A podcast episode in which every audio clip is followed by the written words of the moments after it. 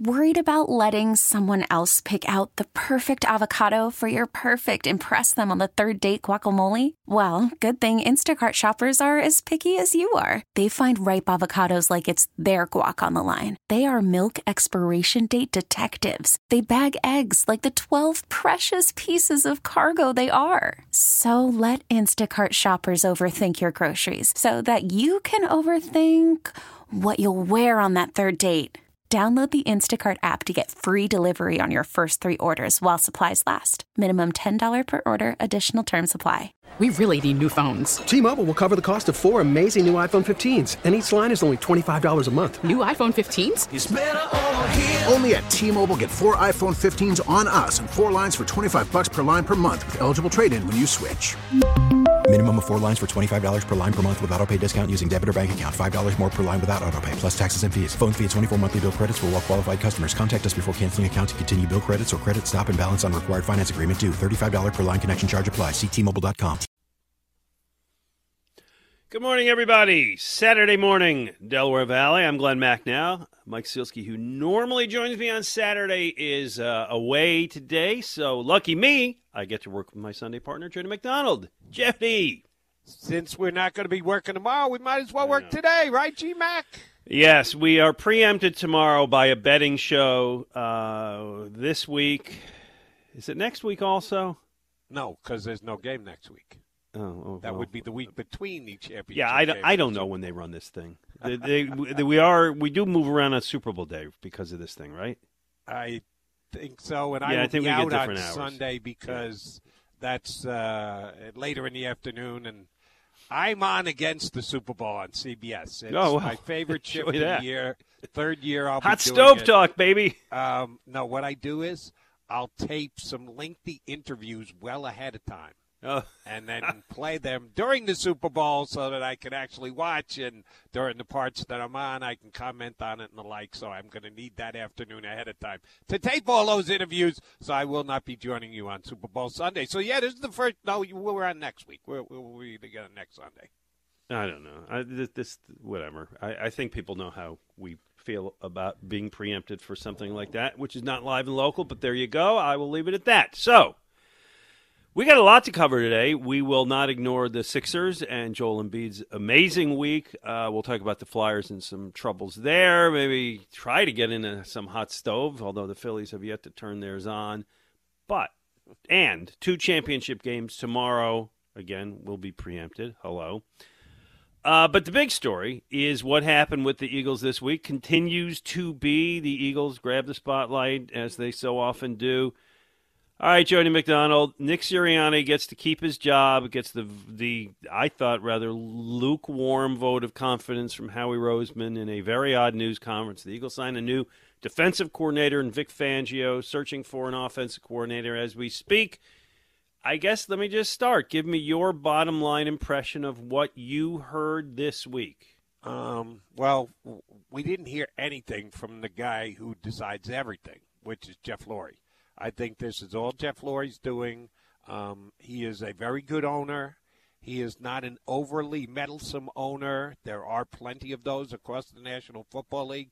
He's not an incompetent owner, and there are a whole bunch of those in the National Football League, too. I think he's one of the best owners in the NFL but this is one where he gets hands on when you're talking about major coaching change. He is general manager, which is Howie Roseman, and he's locked in there, and he loves Howie, and Howie's done a good job for him. So Jeff is going to have his immediate impact on the team through coaching, and I believe that this was his call to keep Nick Sirianni. You have from time to time, um, I would say even say chided me because I'm a guy who believes in compromise. Oh yeah, I think I think you're a man our- of the middle.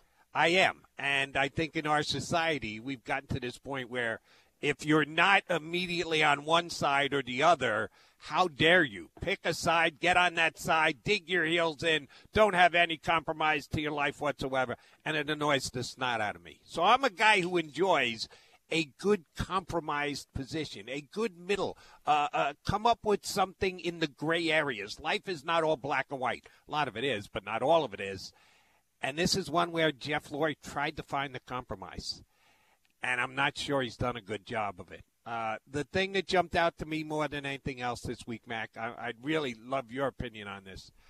I had come to believe, now this was just me drawing conclusions, reading between the lines, everything else, that Nick Sirianni had been at least heavily suggested to, if not dictated to, pull the plug on Sean Desai. Mm-hmm. Watching that press conference the other day, that they made me believe maybe Nick Sirianni is a better actor than he is a coach. Because I believed when he stared into the camera and said it with conviction, and he didn't say everything with conviction on that day, but he did about this, that that was his idea that he did it for the best of the team, for the good of the franchise. He made that decision. Well, you did. The results are in. That's a fireable offense if you're going to pull the plug on a DC when your team is well above 500 just because the 49ers and the Cowboys put up a bunch of points against you, two very good offenses, that's a massive overreaction and should be a fireable offense. All right, well, you can pull your you know what's out of the fire. Matt Patricia comes in and saves the day. Oh my God, he was worse. So you took an action, you deal and live with the results I, I thought that was a fireable offense. I was 51% keep him all the way up until they actually made the decision and kept him. But after that press conference the other day, I said, how does this guy, how does he survive this? How yeah. do you make that call and see those results and still get to coach the team? It, well, I think that's a good mind. point you make and I, you know, we may never know who actually made that decision, whether Nick was telling the truth there or not. Remember, you, you and I used to have the old truthometer that we yes. pull out at times like this. Yeah, I think it's somewhere in a drawer back at our old station down at uh, Third and Market or Spring Garden. It's probably still up in Spring Garden, Spring rusty Garden, all the way back to Spring Garden. Yeah, haven't used the truthometer in a while, so I don't know. But here's what I here's what I this was my takeaway. What I didn't learn at all out of that press conference was why did it fall apart so badly? And more importantly, how will they prevent it again? I wish I had more faith that this collapse came because of a, of a tangible reason outside of Nick. You know, I mean, it, it, it, was injuries. Well, clearly it wasn't. It was a couple of bad attitude players they needed to get rid of. And anything that I could come away and say, okay, this makes me believe that Nick Sirianni goes into it next season back in the groove of 2022. But I didn't hear that. I didn't hear anything that made me believe he's going to be able to pull this ox cart out of the ditch. You can't blame it all on Sean Desai or Matt Patricia or Brian Johnson, can you? No, right? but I think all of them were bad enough that I didn't have a problem with any of the Pirates. No, no, I'm not saying that. I listen. I, I, w- I would definitely I would I would pay their you know for their their easy pass to get over the bridge. Go, leave, be gone. But but the question why did it all fall apart? And I want to play. This is a cut from Nick Sirianni when he was asked very specifically why did it all fall apart we all have our, we all have a hand in it. Uh, we all have a hand in it, and I'll take in anything that happens on that field will always start with with me. I don't care if that's offense, defense, or special teams. Um, and so I'll be the be on the front of that of you know where the, the staleness came from. Um, you know. Um, but but we did. You know, there was things that we, we look at and you know that we can we can do better, right? And whether that's the the pass game, whether it's the run game, whether it's the protections, there's there's parts of that in all areas that we look at and be like, ah, you know, that that wore its course. And, and that doesn't mean that's your entire offense. That's just portions of it, right? Because you're still going to have staples that are that are staples for you that can be run against any defense at any time, at any at any moment. Um, that was just some stale moments of, of all of those phases of, of the game. All right, Jody.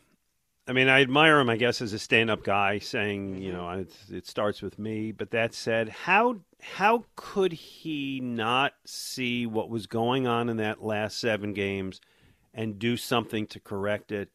And did you? I mean, he made he made hundreds of decisions over the last few months, and he barely changed anything. You you know, we saw the blitz coming; they had no idea what to do, and that tells me he didn't know how. That he couldn't present any solutions. And so, do you come away from what you heard the other day thinking, okay, he's going to be able to get it back on course? Here's the only way you can come to that conclusion. he's the same coach that coached and took this team to a Super Bowl 12 months ago. And did he just forget how to coach? Did he lose it? Was there some kind of an event in his life that made him a lesser man? I, the, the, the way they finished and the season they had last year, all within one year, don't equate. They don't make sense. They don't add up. I, I can't point to. You're asking me to point to. How can he fix it? He didn't tell us how to fix it. I'm asking Well, you. Do where you did you where did it go wrong? Why Have- why did it go that far Yeah. that badly backwards? Yeah. I'm asking you if you if anything you heard on Wednesday makes you believe he can turn it around. No, but Okay, but he's also the same guy who took him to the Super Bowl last year. Uh, so is- and and Howie yeah. talked extensively about that that we were 24 and 6 up until the final six. Well, what do you look at? Do you look at the big body of work or do you look at the small body of work?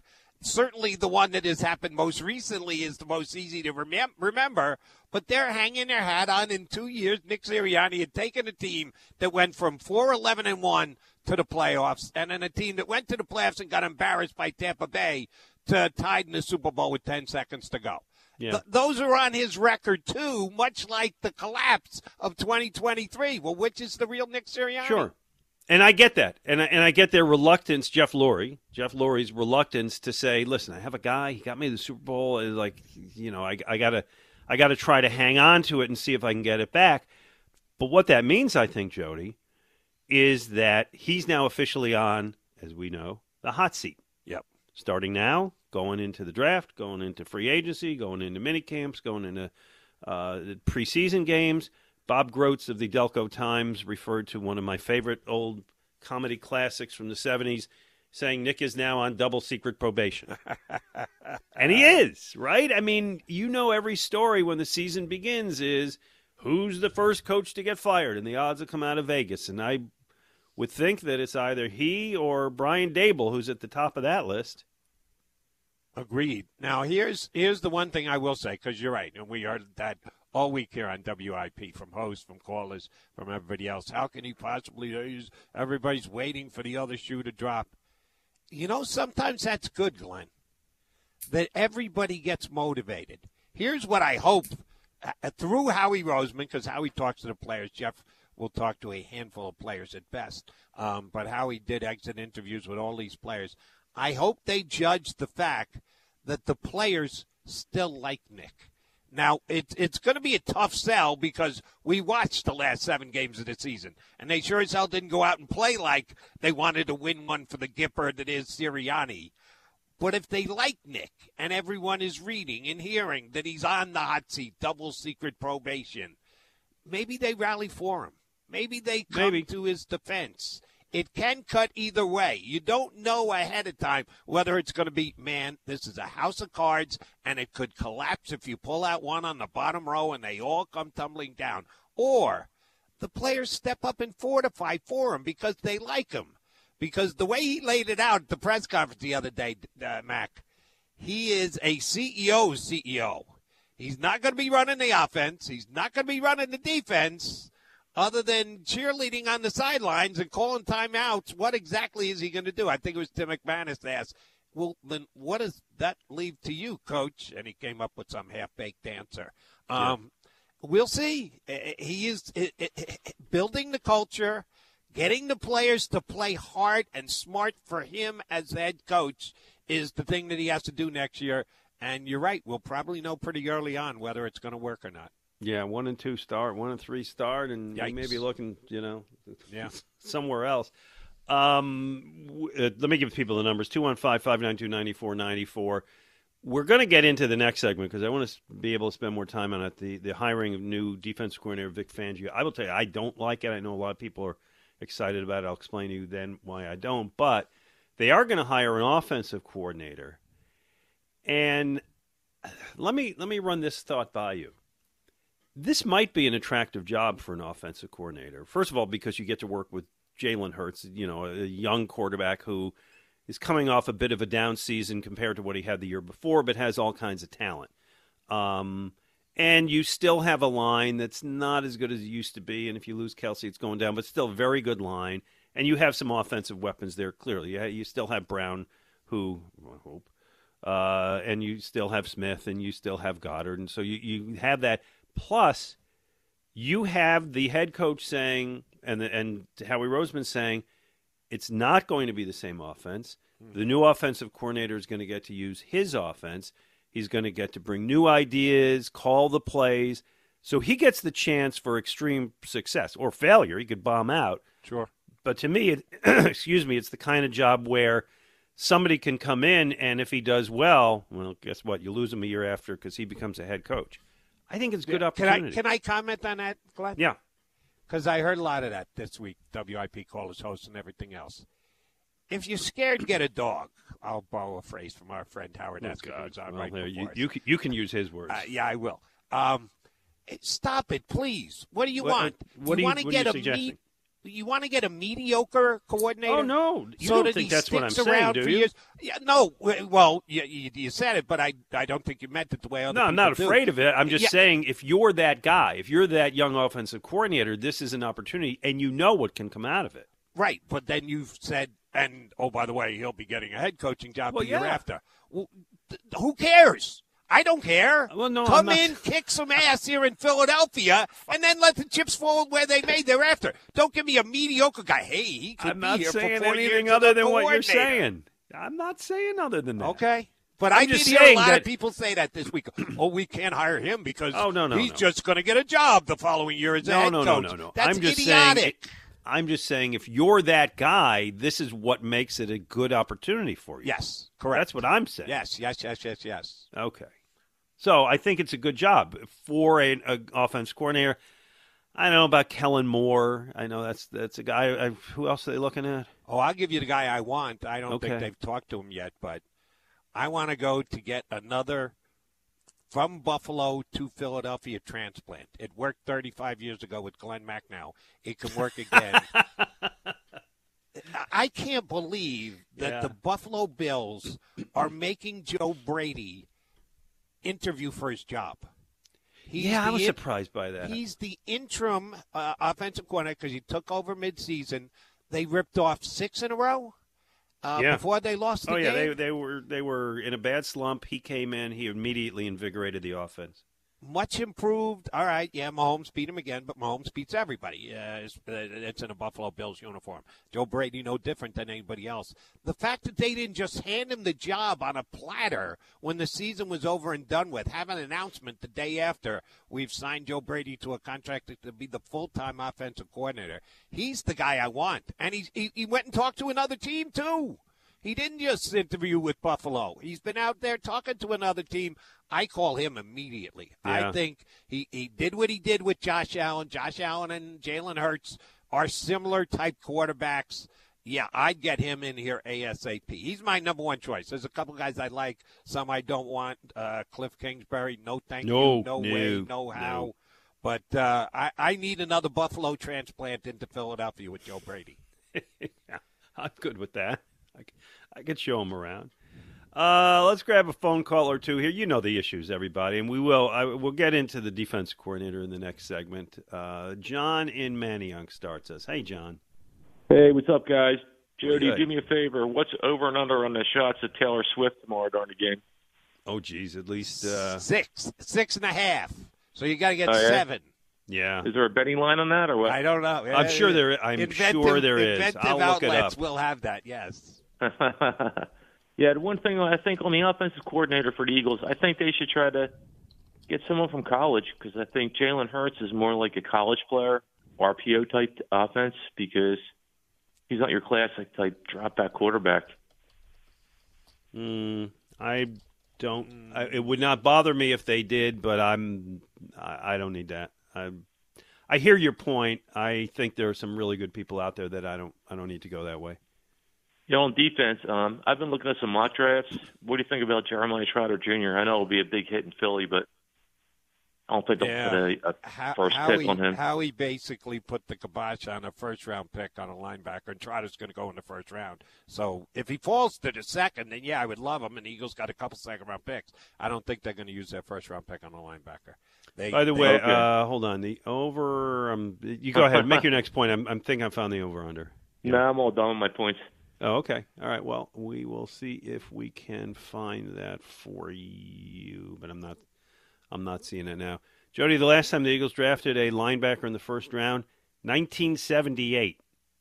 This is the only time we mention Jerry Robinson's name. Yeah. When- when- Jer- Jerry's got to be happy for it because he is uh, brought back up. Uh, there are other guys that the Eagles drafted in 1978. I couldn't tell you who any of them are. I wouldn't know uh, one if he punched me in the mouth, chances are. But Jerry Robinson, everybody knows because that's the last time the Eagles took a linebacker in the first round. Yeah. By the way, you know, he mentioned Taylor Swift, and and I, I get calls when I'm with you and when I'm with Mike, and they're like, "Well, there's no Taylor Swift." Blah blah blah. They put out a, a number recently that uh, early indications suggest that the number, the percentage of women watching NFL games went up nine percent this year. Now, I don't think Taylor Swift is is all of that, but I would argue that Taylor Swift is probably It's some a of chunk that. of it. Yep. Oh yeah. So it's like as much as as much as some guys we know may want to complain about it, the NFL's doing just fine with Taylor Swift. Doesn't bother Matt- me. It bothers some people. Doesn't bother me a little bit. Doesn't matter. What do I? What do I care? I It's don't it's it's a six second cutaway to a, Yes. a broadcast. Does it change the outcome of the game? Does it uh, in, in, interfere with your ability to watch the game? Not at all. no. Matthew in Deptford's on ninety four WIP. Yo, what's going on, fellas? Hey Matthew. Yeah, um, I'm trying to hold on. I'm trying to get you off speaker. Can you hear me now? Okay. Yeah, we got you. All right, all right. Two quick points on uh, TV, real quick. Then again, uh, I know you guys are Netflix guys. Griselda, Mhm. I finished that. Uh, It's, it's okay, but she was a lot more ruthless Which which show did you say I missed it? Griselda on Netflix. I know. Oh yeah, you know I heard good things about that. You think it's just okay? Yeah, it's just okay, but it's only six hours, six episodes, so you can bang it out real quick. It's okay. Okay. But listen, Glenn, this is what you got to see. It's a movie called The Iron Claw with uh Zac Efron in it, Oh yeah. and he played. Uh, you got to see this movie. It's un- It's a true story, and it's All right. unbelievable. And I And think it's on it's- Netflix? it's- No, it's not on Netflix. It's in the theaters. It's been out for around Oh, four in the theater. Okay. But Ooh. you you got to see that movie. You got to see I'll that go to a theater, All right. Jody. I don't know when I have to do that. okay. All right, Eagles point. Listen, man. Like to me, the whole Sirianni thing, whether he should have got fired or stayed, it really didn't matter to me because, and I know you guys don't like to swear, but he's a puppet coach. We saw it in the, in the interview. I mean, in the in the press conference, he's just a puppet. He's been stripped of all his power, basically. And the offensive coordinator, whoever they bring in, he's going to run the offense, and the defense coordinator is going to run the defense and he's really not going to have input. You heard him. He said, oh, I might pop into the defensive meeting one time. Mm-hmm. It's like, dude, we know you have no power. So it's like he could have stayed or, or go, but that's what they want. They want a puppet, and Chip Kelly threw them over on that. That's why we're stuck. Jody, you What agreeing with us? with. Yeah, to a point. Um, Thanks, Matthew. Here's here's where I would agree. Those that were and and uh, we listened to this for the better part of two weeks. Bill Belichick, Bill Belichick, Bill Belichick to come here. Bill Belichick, Jeffrey Lurie. If he can't own the Patriots, he gets the greatest coach and he wins. it. There was no chance of Bill Belichick ever coming here, because Bill Belichick was going to come in here and they were going to have to secede power to him. And Howie and Jeffrey don't like to do that. So is Sirianni a guy who they can control and is very malleable? Oh yeah. And if they had fired Sirianni, they would have hired a Sirianni-like replacement, a guy who had never coached before and was going to uh, do what the powers that be wanted him to do. So do I think Sirianni's uh, puppet status help him keep his job? I surely do. By the way, how do you think Belichick's going to do in his new job? Oh, he didn't Wh- get where- one. where's his podcast going to be? I don't- Is he going to be doing a podcast? I mean, I'm sure he'll end up doing network TV and getting paid for it, but I- we'll get this in later because I got to we got to hit a break. But uh, nothing, not that Atlanta thing did not happen. How about Nope. that? 215 592 9494. Let's give you some of the rundown. 11 o'clock, we're going to talk to uh, our pal Derrick Gunn, who knows the Eagles as well as anybody. Noon, we're going to talk to Jeff Kerr, CBS Sports, gets kind of a league perspective of both the Eagles and look at some of the games. We will get some Flyers and some Sixers in. Jody, I'd love to get some Phillies hot stove, as I said, when it gets turned on. Waiting for yeah, that. I was I was on the other night. Um, uh, I was having Scotty Lauber come on, and just he was going to join me at eleven o'clock. Like 9:55. I was just uh, writing him out a text that would double check would be on 11 o'clock. Rhys Hoskins signed Yeah. with the Milwaukee Brewers. Yeah, it that's the- happened late at night, so very rarely do I get breaking news on my nighttime shows here on WIP, but that was the case. Yeah, it kind of bums me out. Rhys is one Yeah, of my it's, favorite it's fellas. very slow, very slow season. We'll, we'll get into all of it, and we'll take your calls as well. Jody McDonald, Glenn Macnow on 94 WIP.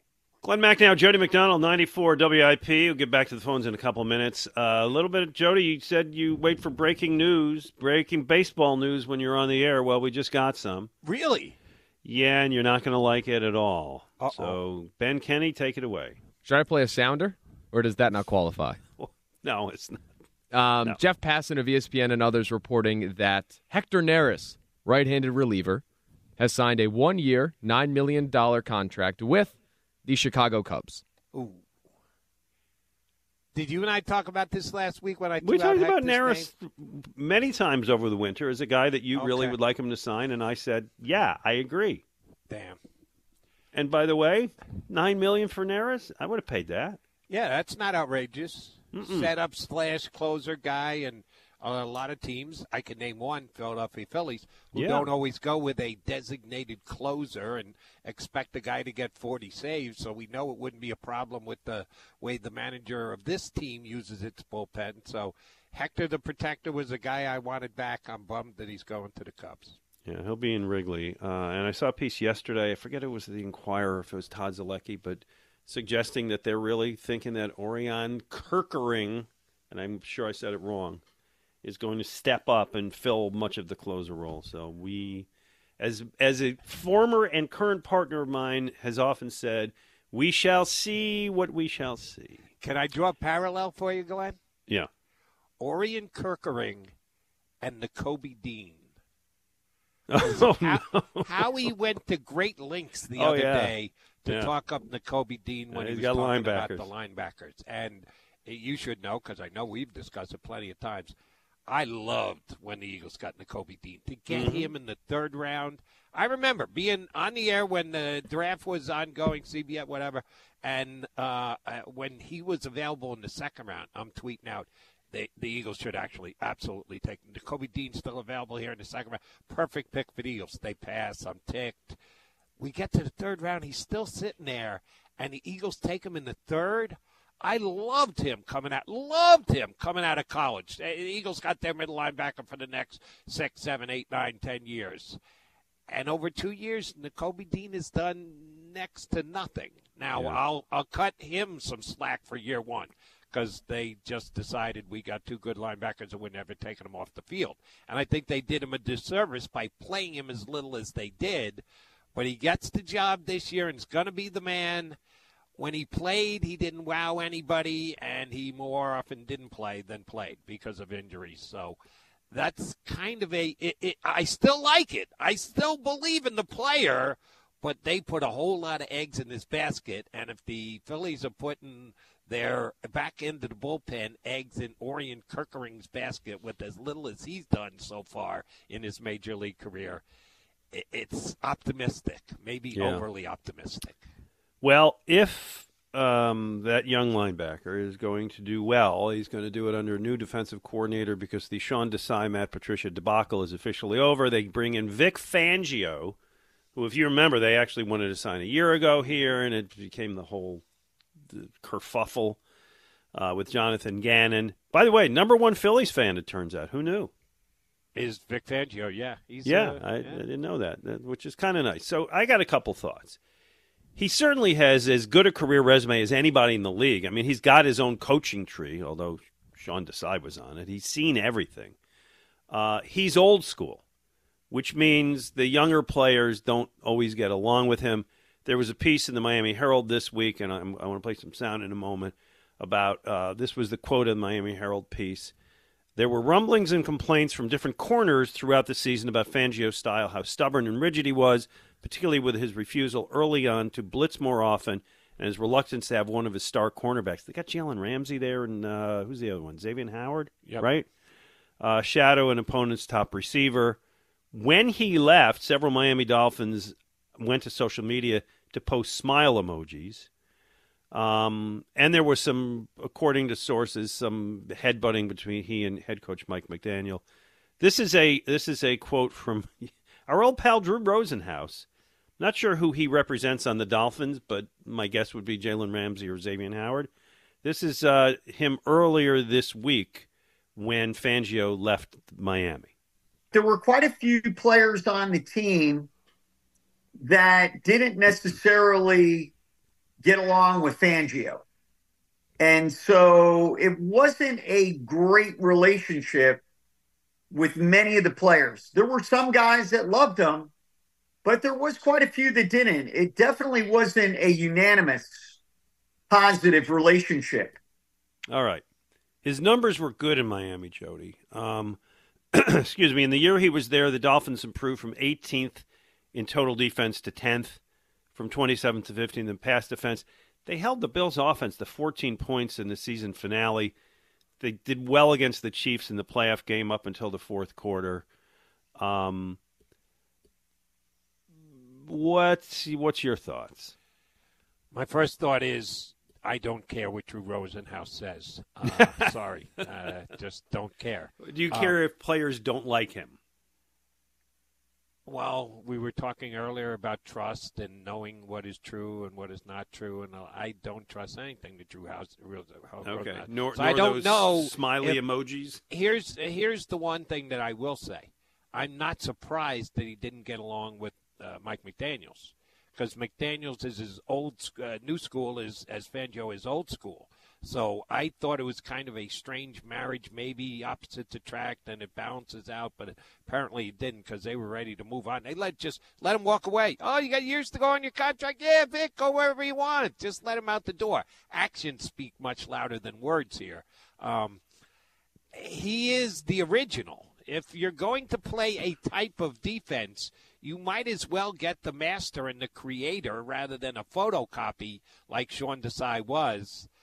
I, I probably have seen enough of the Fangio defense, and if they had gone in a different direction, I would have been more uh, excited about that. Yes. But yes, the fact that uh, Fangio is the creator of the defense, and if as an organization they still believe that that's the best way to play defense, you might as well get the best of the bunch. Yeah, and I think that's the fatal flaw in this whole thing, which is it. Re- it really doesn't change the Eagles' style of defense, which fans aren't going to love. This, it's he's the you're right. He's the author of the cover two, two high safeties. Doesn't do particularly well against the run.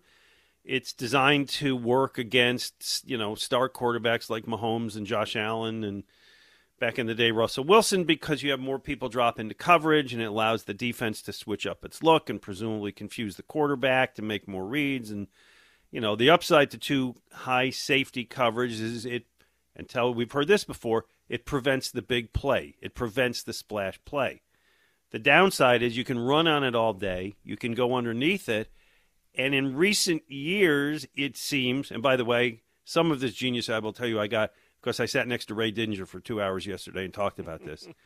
um, so some of and, and he's not delighted about this either.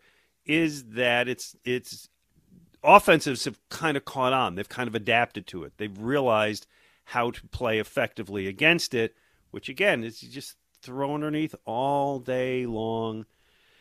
So I would have liked something. I have. I am not somebody to to uh, have an ageist position. That would not work well for me. But I would like somebody newer and fresher with new, newer ideas. Um, so that's We- that's my feeling on it. We had a caller in the first segment who said for offensive coordinator he wanted a college guy, and no, there, there's there's some good candidates who are have NFL experience that I would prefer at this time. But my number one choice for defensive coordinator would have been a college guy. I would love to see them get Minter from Michigan. oh yeah, yeah. And they the Harbaugh leaves, and they did what I thought they'd do. They promoted Sherrone Moore, who did a good job filling in when Harbaugh was on suspension this Yeah. year. They they really owed the guy the job, and they gave it to him as they should have. But if you're Minter and you just had the best defense in all of college football, and your coach leaves and you don't get the gig, yeah, you should be looking. You should be looking to go elsewhere and talk about new and talk about fresh. He would have been that. But Fangio became available. And wasn't it amazing, Glenn, that in less than 24 hours after he was let out of his contract by the Miami Dolphins, the Eagles were ready to uh, announce that he is their new coordinator? Tampering much? Uh, yeah, I think that uh, this was a foregone conclusion. Yeah. Terry and Voorhees is with us. Hello, Terry. Guys, how are you today? Happy All right. Saturday. Thank you. You too. Listen, my question to you guys I, I watched the same thing you did those last few games, and the opposing DCs just licking their chops, blitzing us time and time again. My question is we always hear and we always talk about how great Stoutland is as a position coach. Where is his level of accountability and culpability in picking up that blitz from that offensive line? Yeah, and he's the quote unquote running game coordinator. And this year, the Eagles had uh, exactly four uh, backs on the roster, none of which were any good at picking up blitzes. So that's the coaching. That's Howie too. That they put together a team that didn't have one guy that could pick up a blitz as a uh, stay-in running back. Uh, yeah, Stoutland deserves some grief for that. I'm not going to argue that with you. Yeah, I agree. All right. He didn't have his all best right. year. Uh, It just, you know, it just seems to me. Uh, you guys are saying it. Everybody's saying it. There's a breakdown. None of us are inside that locker room, but there sure seems to be a lot of it going around. There is, and you know, with Stoutland, I'll, I'll go on his career track record and not panic about that. Everybody had a bad year. A lot of people had worse than him, but is or his, as you or Jody said, his hands are in it. There's no question about it. 215-592-9494. We'll get more calls coming up. We'll work in some of the other teams as well. Jody McDonald, Glenn Macnow on 94 WIP. Hey, if the cold weather has you thinking it's finally time to replace those old drafty windows and doors, there is no better time than now to make your home more energy efficient while taking advantage of Guida's big winter sale. The great people at Guida Door and Window, they're extending the big winter sale through January by offering 40% off every window and door you buy. Yep. You receive 40% off each expertly installed energy efficient replacement window, which also includes free high performance low E glass. And if you're in need of a new door, you receive 40% off any door, including insulated entry doors, sliding patio doors, garage doors, and storm doors. And you can take advantage of Guida's interest free financing or low monthly payment plans to get your project started with no money out of pocket. Offers for a limited time only, so you must act quickly. If your home needs new windows or doors, call the experts at Guida today. Schedule a free in home estimate at 1 877 GO GUIDA or visit them at goguida.com. That's go, G U I D A.com. Jody McDonald, Glenn Macnow, Mike Sielski has today off. Uh, we're going to be talking to Derrick Gunn at the top of the hour. Uh, before we go back to the phones, just we said we'd work on the other franchises. Uh, let's uh, a little Flyers uh, chatter here. Yeah, what's up with your fly guys? Yeah, fun season. Uh, is the bubble bursting? I don't know. Mini slump. I don't know. Uh, but uh, listen, they're- we don't expect them to be great. But lots of news. Uh, they signed Owen Tippett to an eight-year deal, just under fifty million dollars. Listen, he's 24. He's got good upside as a, as a 30 goal kind of guy. Great moves, real good skills. Remember, they got him in the Giroux deal with Florida. Um, I listen. I signing anybody that long to me is a risk, but I think it's a Can you- commitment can you to explain the. that to me? Uh, What, you're why it's you're a the risk? hockey guy of the two. No, eight years. Yeah, it's a lot. What? What? what I would- the I would NBA try to has go a max fewer. number of years you can sign a guy. The max number, the Yeah. max amount, the max number of years. But hockey, you can sign a guy out for like a lifetime contract. Oh yeah, And, sure. and that's the going rate for a guy you really want to lock in eight years. Why eight years? you mean why that long? Yeah. Uh, because I think they believe that uh, over time that the money will seem a bargain. Okay. At which point he'll probably renegotiate and get more money. I, I was. I don't know. They want to lock down a good player for a long time. I don't. guy- I don't like the. I don't like the length. I will be honest. I don't like. I like the guy. I like having him stay here. I thought it's it's it's longer than I would have wanted to go. Same exact. You and I see this exactly the Yeah. same. Yeah. I got no. I like the player. I got no problem. The average per year value, But I'd really love to know the guy who's in the league who's on the seventh year of his eight year contract where you go, wow, and they got him locked up for another year thereafter, and what a bargain. I, I don't know who that guy is. No, and with the Flyers, it's bit him in the rear end before. It- Yeah. they they they they they went through this in the last bad administration. I know, I know. Uh, alumni game last night, which I, I was told if anybody went, I'd love to hear a report. I, I went to the last one, whatever it was, nine ten years ago, which is a blast. Uh, and today, Mark Recchi will become the 28th player or the 28th member of the Flyers Hall of Fame. Mark Recchi, Jody, holds the Flyers record for single season points. Right. Not Bob Clarke, not Bill Barber, not Lindros or Kerr or Propp. It's Mark Recchi.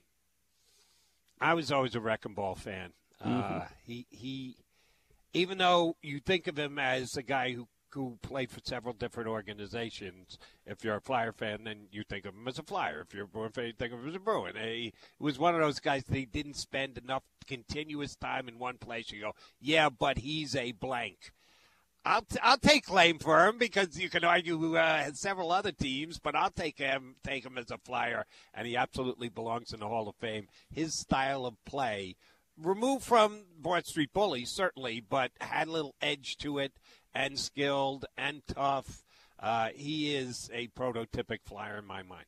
Yeah, hard worker, hard work, hard work. he he was that guy. He he never took a shift off. Uh, they could have used him last night. The offense as they got shut out by Detroit, their fourth loss in a row. As we said, they play the Bruins today. Another one of Recchi's old teams. Uh, twelve thirty today. All right, and the last thing about this is you asked me last week. I think we were discussing who's going to go be the goalie in the playoffs. Uh, and let's assume they get it all back together and get to the playoffs. And you made a case for Sam Ersson, and well, your case may become a little stronger because Carter Hart is on a leave of absence. I want to read this carefully so I say it correctly. Carter Hart is among five players who were on the 2018 Canada World Junior Ice Hockey men's team granted indefinite leaves of absence from their current teams in the last week amid a report of a sexual assault investigation. Uh, the Globe and Mail, which is a Toronto newspaper, reported this week that those five players were told to surrender to Ontario police, but that no charges have been filed yet. And we will we'll see how that plays out. I, I obviously don't want to comment on the case, except uh, Carter Hart will be taking a leave of absence during this time. and that kind of aligns with the Flyers falling into the slump that they're on. And having watched all the games, Sam Ersson was playing better when he was one A. Now Mm. that he's one, hasn't been as good. Now I'm not saying he is the main reason the Flyers have hit this funk. He's been a contributor with. Uh, not as high play as he had been showing. I'd blame it more on their inability to score goals. But um, there is something to be said for being able to rise to the moment. And this is a moment for Sam Ersson because he knows that Carter Hart's going to be gone for a period of time. We'll see if he's up to the task. Yeah, and we'll see if they can pull out of the slump starting today. Let's talk to Tom in Downingtown. You're on 94 WIP with Glenn and Jody. Good morning, guys. How are you? Good, Tom. Um, so I have two points: one Flyers, one Philly. Uh, excuse me, one uh, Eagles and one Phillies.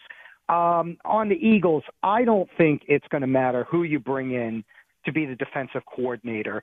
Um, to terribly paraphrase something Bill Parcells said years ago, if I'm sitting in a restaurant and I get served a meal with moldy, rotten food, the chef bears some responsibility, but I'm really mad at the guy who shopped for the groceries.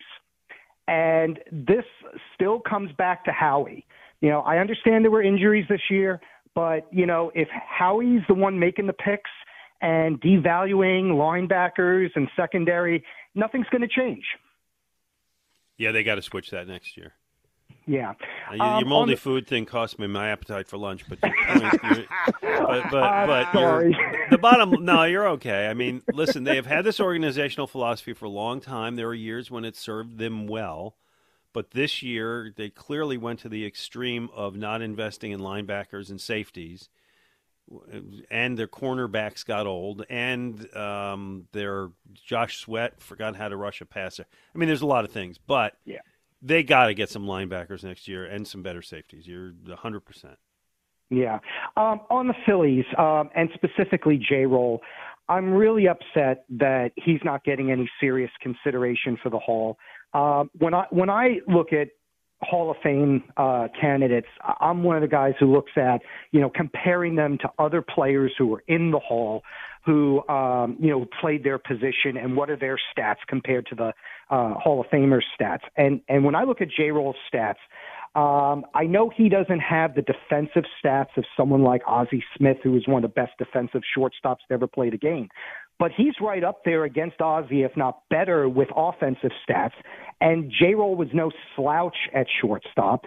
And he compares You're very well. undervaluing with him at shortstop. He won Gold Gloves at shortstop. Exact, exactly, exactly. I mean, he didn't win, as- win as many as Ozzie, but you know, he's a league MVP. He won a World Series, uh, Silver Slugger awards, um, and he also compares very favorably with someone like Phil Rizzuto, who you know didn't play as long and had the benefit of playing on you know the Yankees when they were winning World Series every year. But it just upsets me that you know he's not really getting any serious All right, I'm consideration. gonna I'm gonna help you make your argument, and I'm gonna see what Jody feels. First of all, Jody, how do you feel about Jimmy Rollins as a Hall of Famer? I think he is a Hall of Famer. But I think our caller didn't do a great job of making the case for him because those are two guys you don't want to compare Jimmy Rollins to. Phil Rizzuto is 50 years ago, and the game is different, and the numbers are different, and Yeah. uh, he's not the guy you want to compare him to. And Ozzie Smith is a unicorn. He, no one compares to Ozzie Smith. He was so great defensively that he gets in on his glove alone. And I don't care how many uh, Gold Gloves Jimmy won, he doesn't compare to Ozzie Smith because no one compares to Ozzie Smith. So I wouldn't use him as a comp guy if that's what you're making your argument for for Jimmy Rollins. Those two Yeah. guys to me are virtually irrelevant. Here's how I'll help you make your argument, okay? Uh, all time among all of the shortstops in the Hall of Fame, Jimmy Rollins would be seventh in runs, sixth in doubles, eighth in triples, sixth in home runs, seventh in steals. Uh, and, and to me, that's a pretty good argument. And and and he won multiple Gold Gloves and an MVP, and was one of the two or three key parts of a championship team and a team that was good for a long time. Jody, that defines a Hall of Famer to me. does for me. And Yeah. I've said it uh, many times here on the air and WIP. He gets my vote. If I got a vote, he would have gotten it the first time he was up, and he get it every time during the 10 years until uh, his uh, candidacy runs out, and then you have to hope he gets in via the committees thereafter. He's a Hall of Famer in my eyes. And Yeah. you- I did some research on this this week long because it came up, and he only didn't even get 20% again. You know what I think is one of the things that's hurt him? and it's at least from my perspective foolish. He only made a couple of All Star teams. Now Jimmy Rollins was a second half player. You realize that the year he won the MVP, he didn't make the All Star team. Is that right? Yes. Huh. So he wasn't good enough to be an All Star, but he's good enough to be the MVP of the damn league. So he's a second half player. He's a when the games count more, he plays better kind of player. And I don't know how much any Hall of Fame voter puts stock in All Star game appearances, but he comes up short in that aspect. But so many others, he absolutely checks the Hall of Fame boxes. He'd get my vote. Four Gold Gloves. Uh, yeah, I'm looking here. How about that? He he only did make three All Star teams, but whatever. He led the league in runs. He re- led the league in triples four times. He led the league in stolen bases. I mean, he was uh, the thing. The thing that works against him is, and and it's going to drive you nuts as it does me. His OPS plus, Yeah, is below average. The newfangled stats. The newfangled stat, and that's what kills him. And it's what's going to ultimately um, those newfangled stats are going to get Utley in eventually. Utley will get in. Utley got what, like thirty something percent to start. No, he fell fell down under thirty. Oh, he did. Okay. Yeah, tw- I think he doubled Jimmy because I think Jimmy was 14 and change. I think he was 28. Okay. So he did But double I think Jimmy, he- but he was up in the 40s. And Yeah. He came back down into the 20s. Yeah, I think he'll get in, uh, and I think Jimmy will not. And I think that you know what it is. Uh, when you know, I, before I worked here, I was in Detroit with Whitaker and Trammell all those years. Trammell got in, Whitaker didn't. Makes no sense. It's the same thing. Uh, if one goes in, they both deserve to go in. All right, Yeah, coming see, up, we'll I- talk- I- and I Mm. think the exact opposite. I think Jimmy should be in and Chase is just out. And I didn't have a problem with Detroit. I think Trammell was in and Whitaker was just out. It's Mm. a fine line. They're both so close. The comp is great. You are 100% accurate on the comp of those two uh, keystone combinations. But I don't have a problem splitting them because I think they both do fall right on the cutting line with one in and one out. All right. Coming up, we'll talk to our pal Derrick Gunn next and take your calls also 215 592 9494. Along with Jody McDonald, I'm Glenn Macnow on 94 WIP. All righty then. Along with Jody McDonald, I'm Glenn Macnow. Saturday morning, we are pleased to be joined by our pal Derrick Gunn. Follow him on Twitter at Real D Gunn. He is a co-host uh, on JAKIB Sports, where you will find Jody, and also bills himself as Wisconsin's finest real bass fisherman. Well, I've heard rumors. I've never seen direct evidence. Still waiting for that invite to head down to Delaware for a fish fry. But meanwhile, let's chat some Eagles. Derrick, how are you this morning? Good. How you guys doing today? We're all right. We are okay. Pleasure talking to you. Likewise. Um, I, I'm going to ask you the question I asked Jody when we went on the air. Is there anything that occurred on Wednesday at the news conference or afterward that makes you feel more confident about um, the Eagles succeeding next year? About this head coach kind of getting it back? Um, no, the conference was very vague as we expected. It was orchestrated as we expected. Uh, both Howie and Nick did an excellent job of telling you exactly, uh, absolutely nothing in terms of uh, what their strategy is for the future. But I would not expect anything less from them. They're not going to tip their hands because I think they're still trying to figure it out. Now, obviously, they went out and got Vic Fangio right away, who has some history with the team from uh, earlier in the year. Um, but you know, you can make all the changes you want and, and it make it look good on paper. But as we witnessed, uh, it doesn't necessarily apply to actual theory when it comes to executing on the field. It looked good for a while last year, and then it fizzled in a hurry, and they could not stop the reeling out of control. Um, I, I will say this, and I said this on Jody and, and John McMullen's show yesterday. You know, I know a lot of people out there, you know, from the latter part of the season during the off season, fire everybody, including Nick Sirianni. Um, I'm not surprised in any way, shape, or form they brought him back. Very few coaches take a team to the playoffs in their first three years as a head coach in the National Football League. Um, and I also said, you know, if you fire everybody, including Nick, you have to be careful who you bring in. Even if you brought a big name in, it doesn't necessarily mean it's going to translate into immediate success. You could end up with another Adam Gase, uh, a, a Josh McDaniels, uh, an Eberflus in Chicago. You, you have to be careful in that regard. So I applaud the Eagles for admitting they made mistakes in terms of who they hired on both coordinating positions, and they rectified the problems immediately. Um, we see too many teams that go through a, a spell like this and will bring back the staff in its entirety the next year, and they have the same problem. But the Eagles decided um, we made a mistake, and they're trying to fix those problems. Now, I do like the fact that they're bringing in, at least on one side of the ball, someone who I said has that John Wayne true grit. You know, he's not afraid to speak his mind.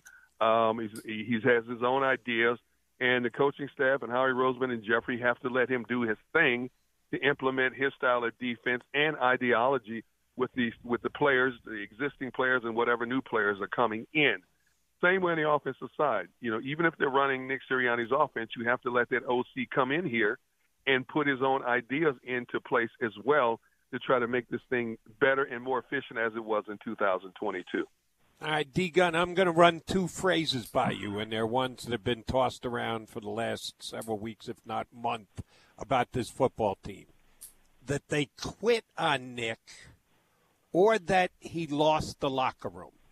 Now, one of the things I appreciate about you is I don't know anybody who covers the team who has as good a relationship with the players and gets them on or off the record to uh, fess up to how they're actually feeling. Do you think either or or both of those things are true? The team quit on Nick or that he lost the locker room? No, I don't think either, Jody. To be honest Okay. with you, um, when this team was ten and one, um, the, if you really look at the at the, at the measure with the eye stick, the problems were still there at ten and one. The difference was the ball just bounced their way, and as the season wore on, teams opponents started doing a better job of identifying how to attack this team. they weren't a dominant team when they were 10 and 1. When you look at a lot of the wins they acquired to achieve that 10 and 1 goal, and then all of a sudden the bottom fell out. I do think Jalen Carter hit that hit that wall, that proverbial wall for a rookie. Uh, Jordan Davis never ex- expedited his play level uh, that we thought he would, and then of course a multitude of injuries, especially in the back end. They were playing with with different combinations on the back end for much of the latter half of the season and I think the ball started bouncing against them uh, down the stretch. Um, you, you know, when, when things start spiraling out of control, um, it's like you just can't stop it. And when you lose back-to-back games the way they did to both Arizona and to the Giants, that's a telltale sign that this team was basically worn out. I do believe that gauntlet of games that they had to go through, that six-game stretch, physically, mentally, emotionally wore them out. I do not think they quit on him. I do not believe Nick Sirianni lost the locker room. Everybody I talked to, they believe in Nick. The players like Nick Sirianni. You know, they will play for Nick Sirianni. Um, it just, it just, they hit that proverbial wall, and injuries took its toll, and they could not stop the spiraling out of control. Well, so do you, Derrick Gunn, astute football uh, authority as you are, come away from Wednesday, and I don't want to place too much just on that, but come away from the end of the season thinking, okay, Jeff Lurie, Howie Roseman, this makes sense. Nick should be able to get it back next year. They will be able to rebound. Is there anything you saw that makes you believe Nick will be able to turn it around? Uh, yes. I think because uh, on the offensive side, they have the nucleus coming back again. Even if Kelce's not coming back, they still have the offensive nucleus to do a lot of damage in the National Football League, to still be one of the top 10 offenses in the National Football League the interesting aspect is going to be what pieces are they going to try to add to the equation this offseason, either by way of free agency or the draft or a combination of the two. I do believe they need to get a better slot receiver in there. They do need to get a little bit more speed at the receiving position as well. Uh, on on the defensive side, they're going to have to make some tough decisions, especially when it comes to identifying better linebacking play. Um, I'm still a big fan of Nakobe Dean, but I said – if you guys might remember, I said from the outset, I thought Nakobe Dean was too light in the backside to be playing in the middle. I think he would be a more effective linebacker if he was playing on that weak side because of his speed and his quickness off the ball. Now, how he holds up against run plays to that side of the field remains to be seen. But if he can stay healthy, I think he's much more effective on the outside. Uh, I think they're going to have to they're going to have to tweak the secondary a little bit. Uh, a lot of those kids on the back end, the Sydney Browns, the Kelee Ringos, and those guys, uh, Eli Ricks got a lot of valuable experience out of necessity. Um, how much will they grow up? Because I do believe they all have the talent to succeed in the National Football League. Excuse me. Mm-hmm. When you compare them to the Kansas City Chiefs, you look at the year Kansas City beat the Eagles in the Super Bowl. They played with a bunch of kids on the back end. What happened during the course of the regular season? Those kids had to learn. They had to grow. They were getting beat more than they should have. But – Spagnuolo never stopped his style of aggressive play.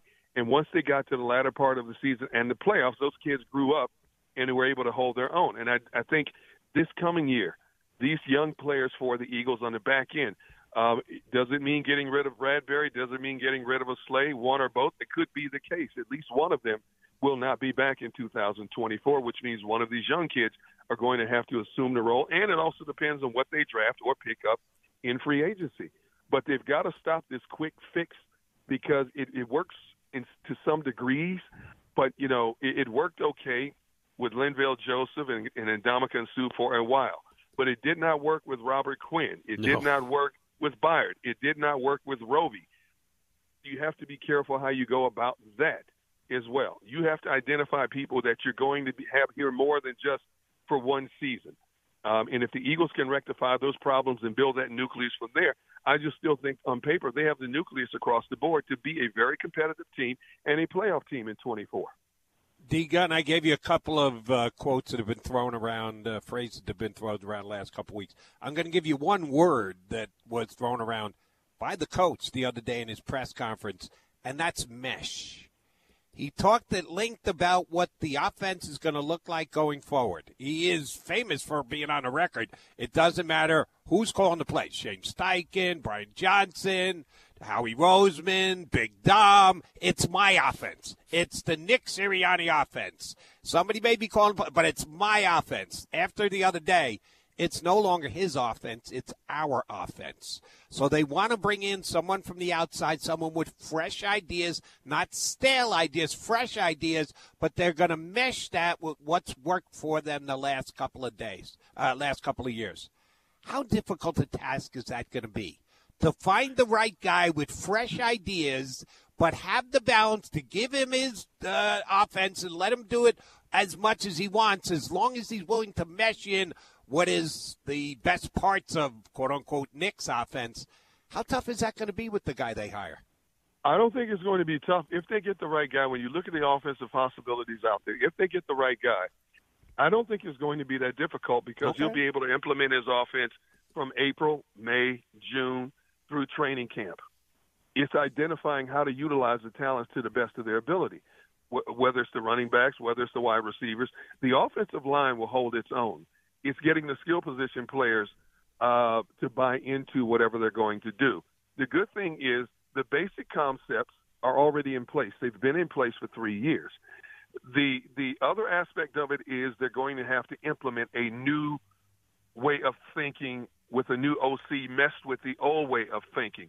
But Nick Sirianni has to let whoever comes in here put his signature on his offense and not just tweak Nick Sirianni's offense. He's going to be have, uh, have to be able to integrate his success wherever he comes from with the success that they've had here with the Philadelphia Eagles. Yeah, I like that part actually. I like the part, and Jody and I talked about this the first hour that an offense coordinator will not be hired to say, "Okay, here's Nick's uh, you know playbook, go run it." He'll be able to do put in some new things. I think it's a good opportunity for that.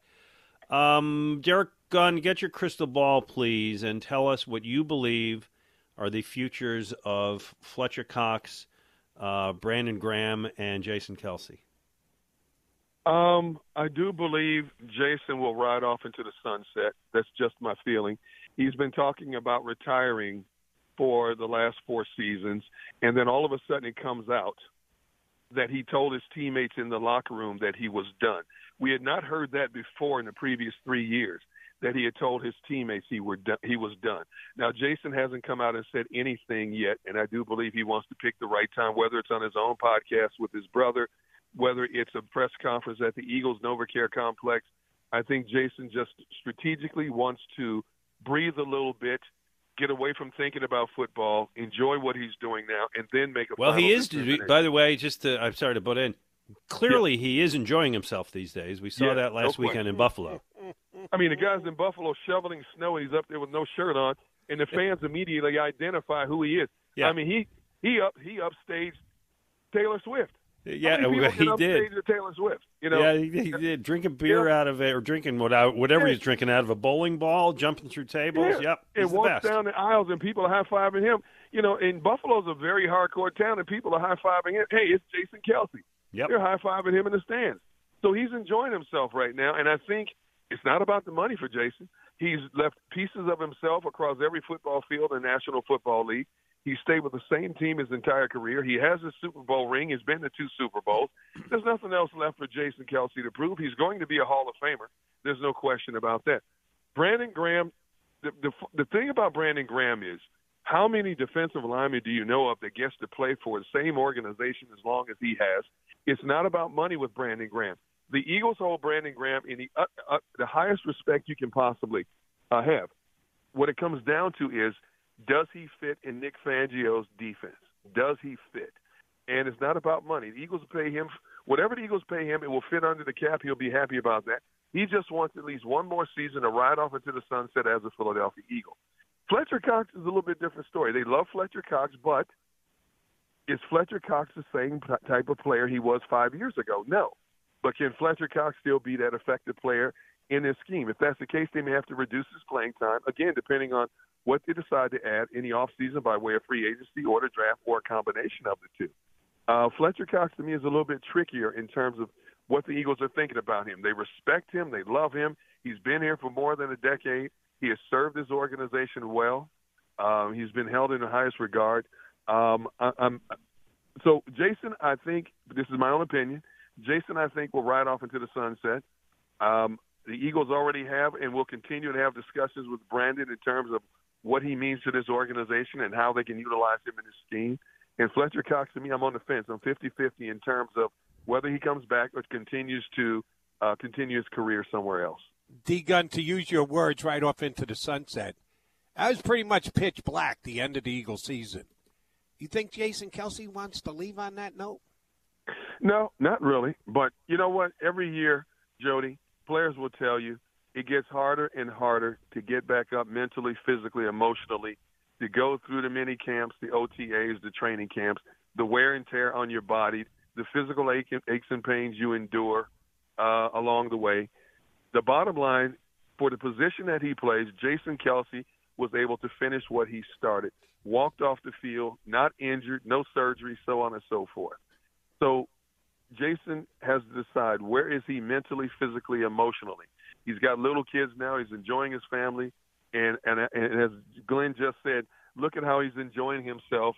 And I fully expect to see him down in Baltimore this week mm-hmm. uh, on a big screen somewhere, enjoying himself with the fans and up in the private box with Taylor and all that stuff, you know, and Patrick Mahomes' family. Uh, Jason may just wake up one day and say, you know what, this is not a bad life.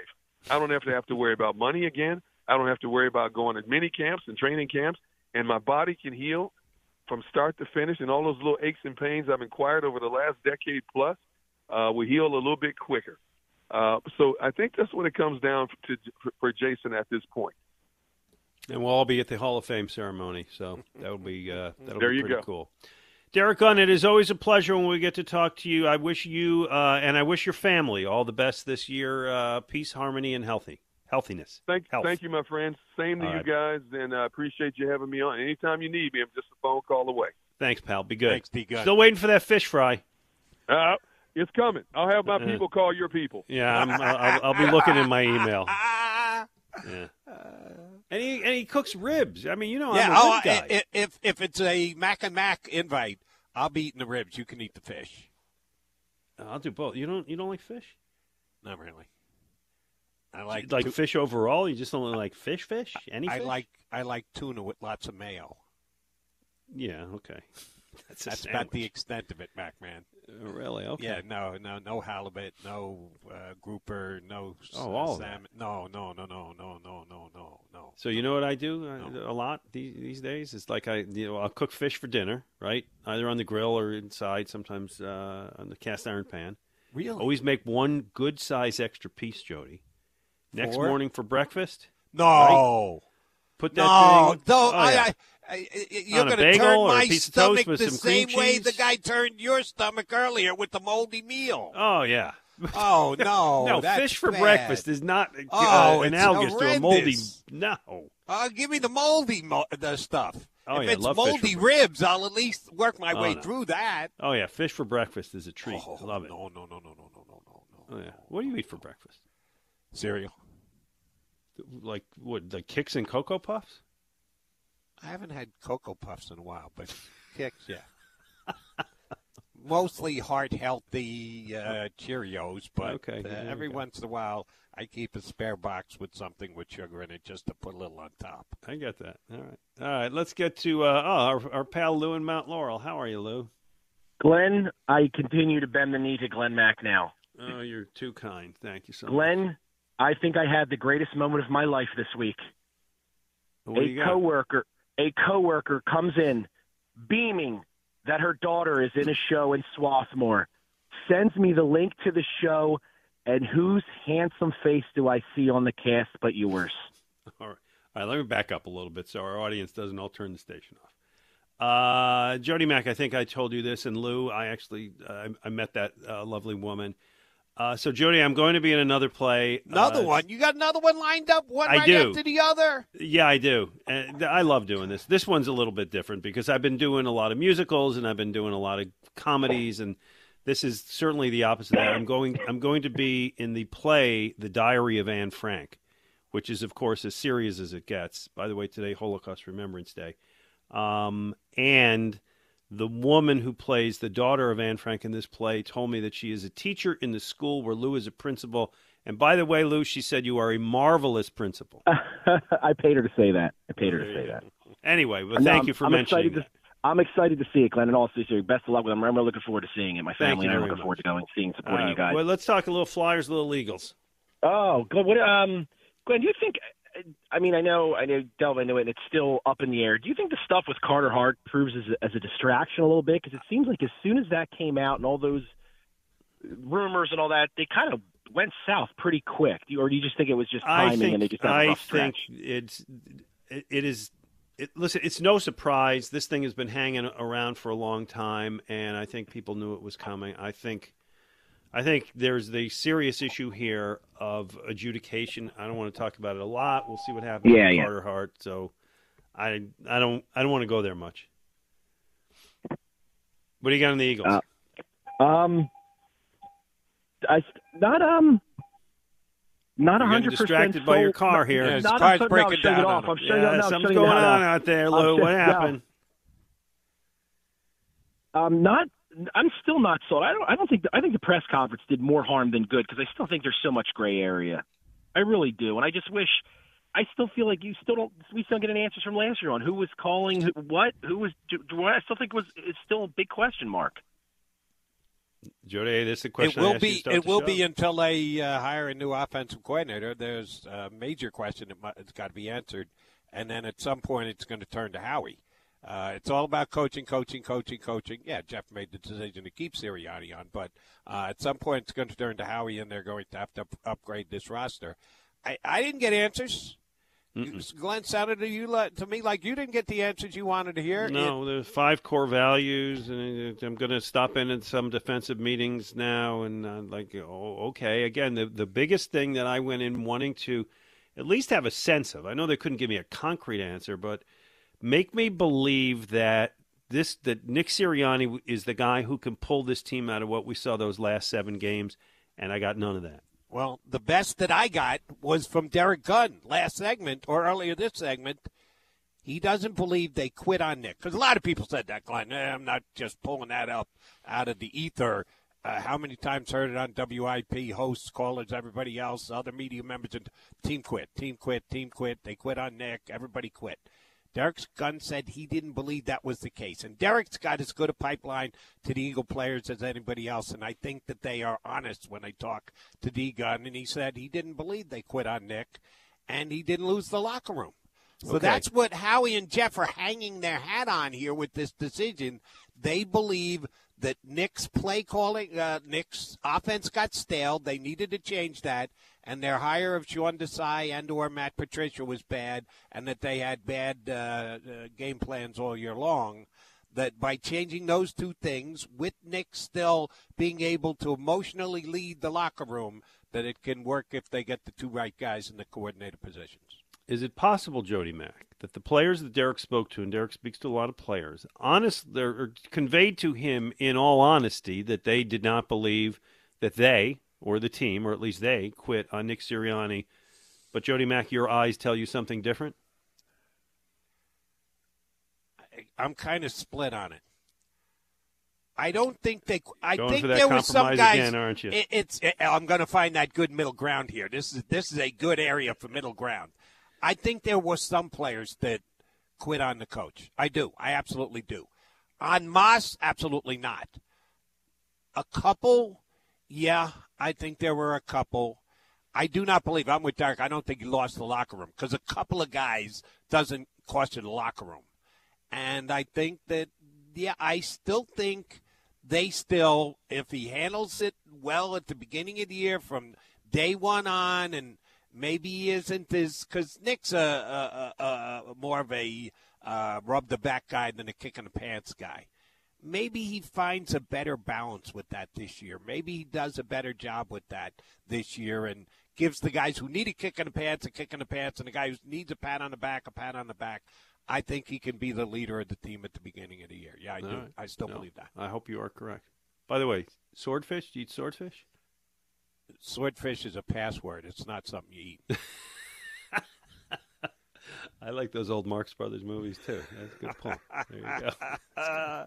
All right. 215 592 9494. Coming up, uh, what we're watching. Turns out that our producer Ben Kenny and I are watching the same show. I'll see if he feels about it as I do and if it's something that we could get you, Jody, and our audience to follow. Uh, Jody Mack and Glenn Mack. Now, I recorded a commercial recently with uh, the great people from Meridian Bank, along with one of their business banking customers. And you know, over the years, I've met several business owners they work with. Every time, I'm just blown away at how highly they speak of Meridian Bank and their relationship. Knowing the people at Meridian, it's no surprise they are the preferred bank of businesses and entrepreneurs.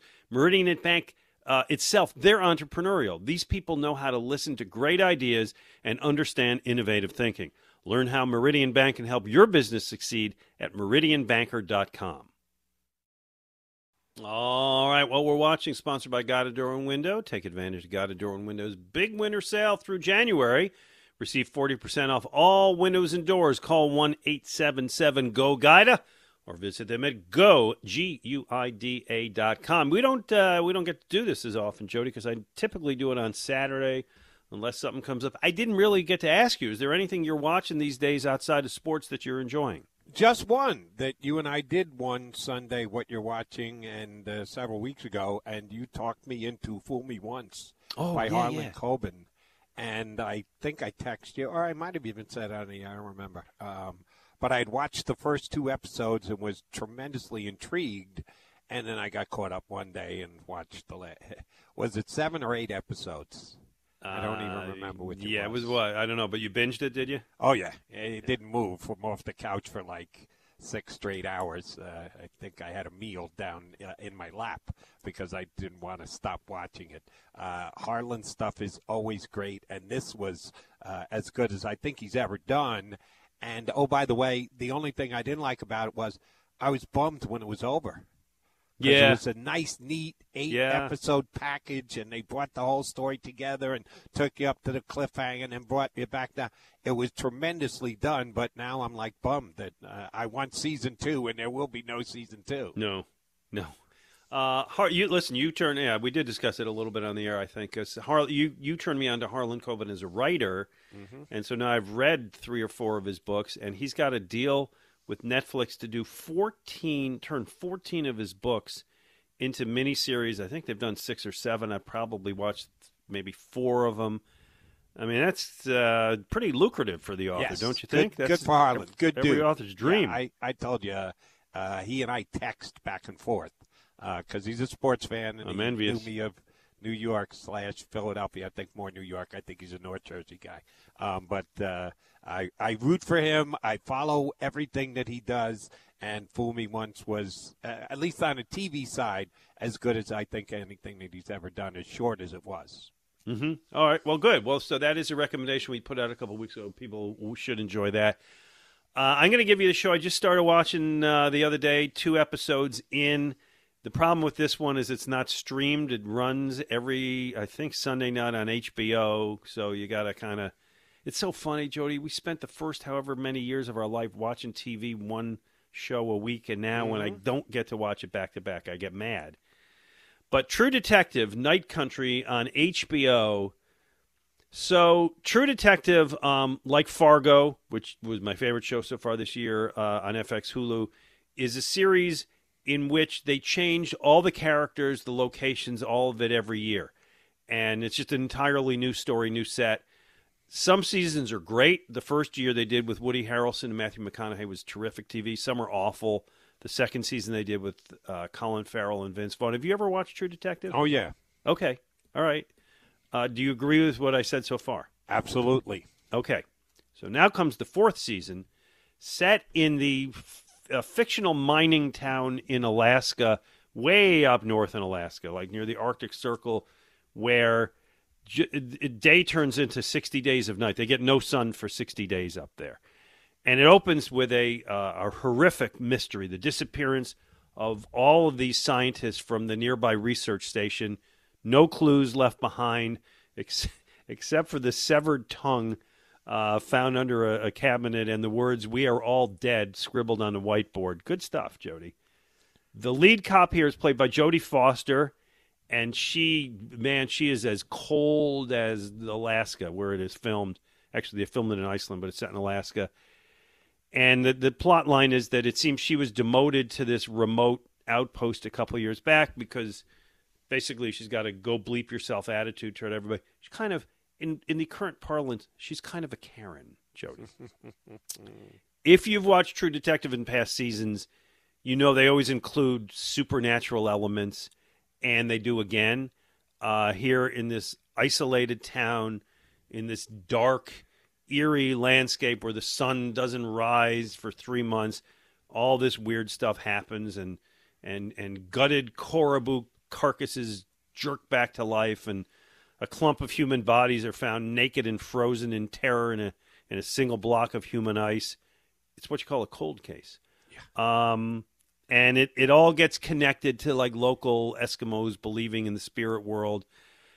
It's not for everybody. Um, my wife has watched some of the first two episodes with her head hiding under the blanket, but it's pretty intriguing, and I think it promises to be a good season. And Jodie Foster is great in everything she's in, so I give it a um, a thumbs up with the reservations that I've only seen two episodes, and it, it may not come together, but generally a thumbs up. I'm enjoying at least the first two episodes, True Detective Night Country on HBO.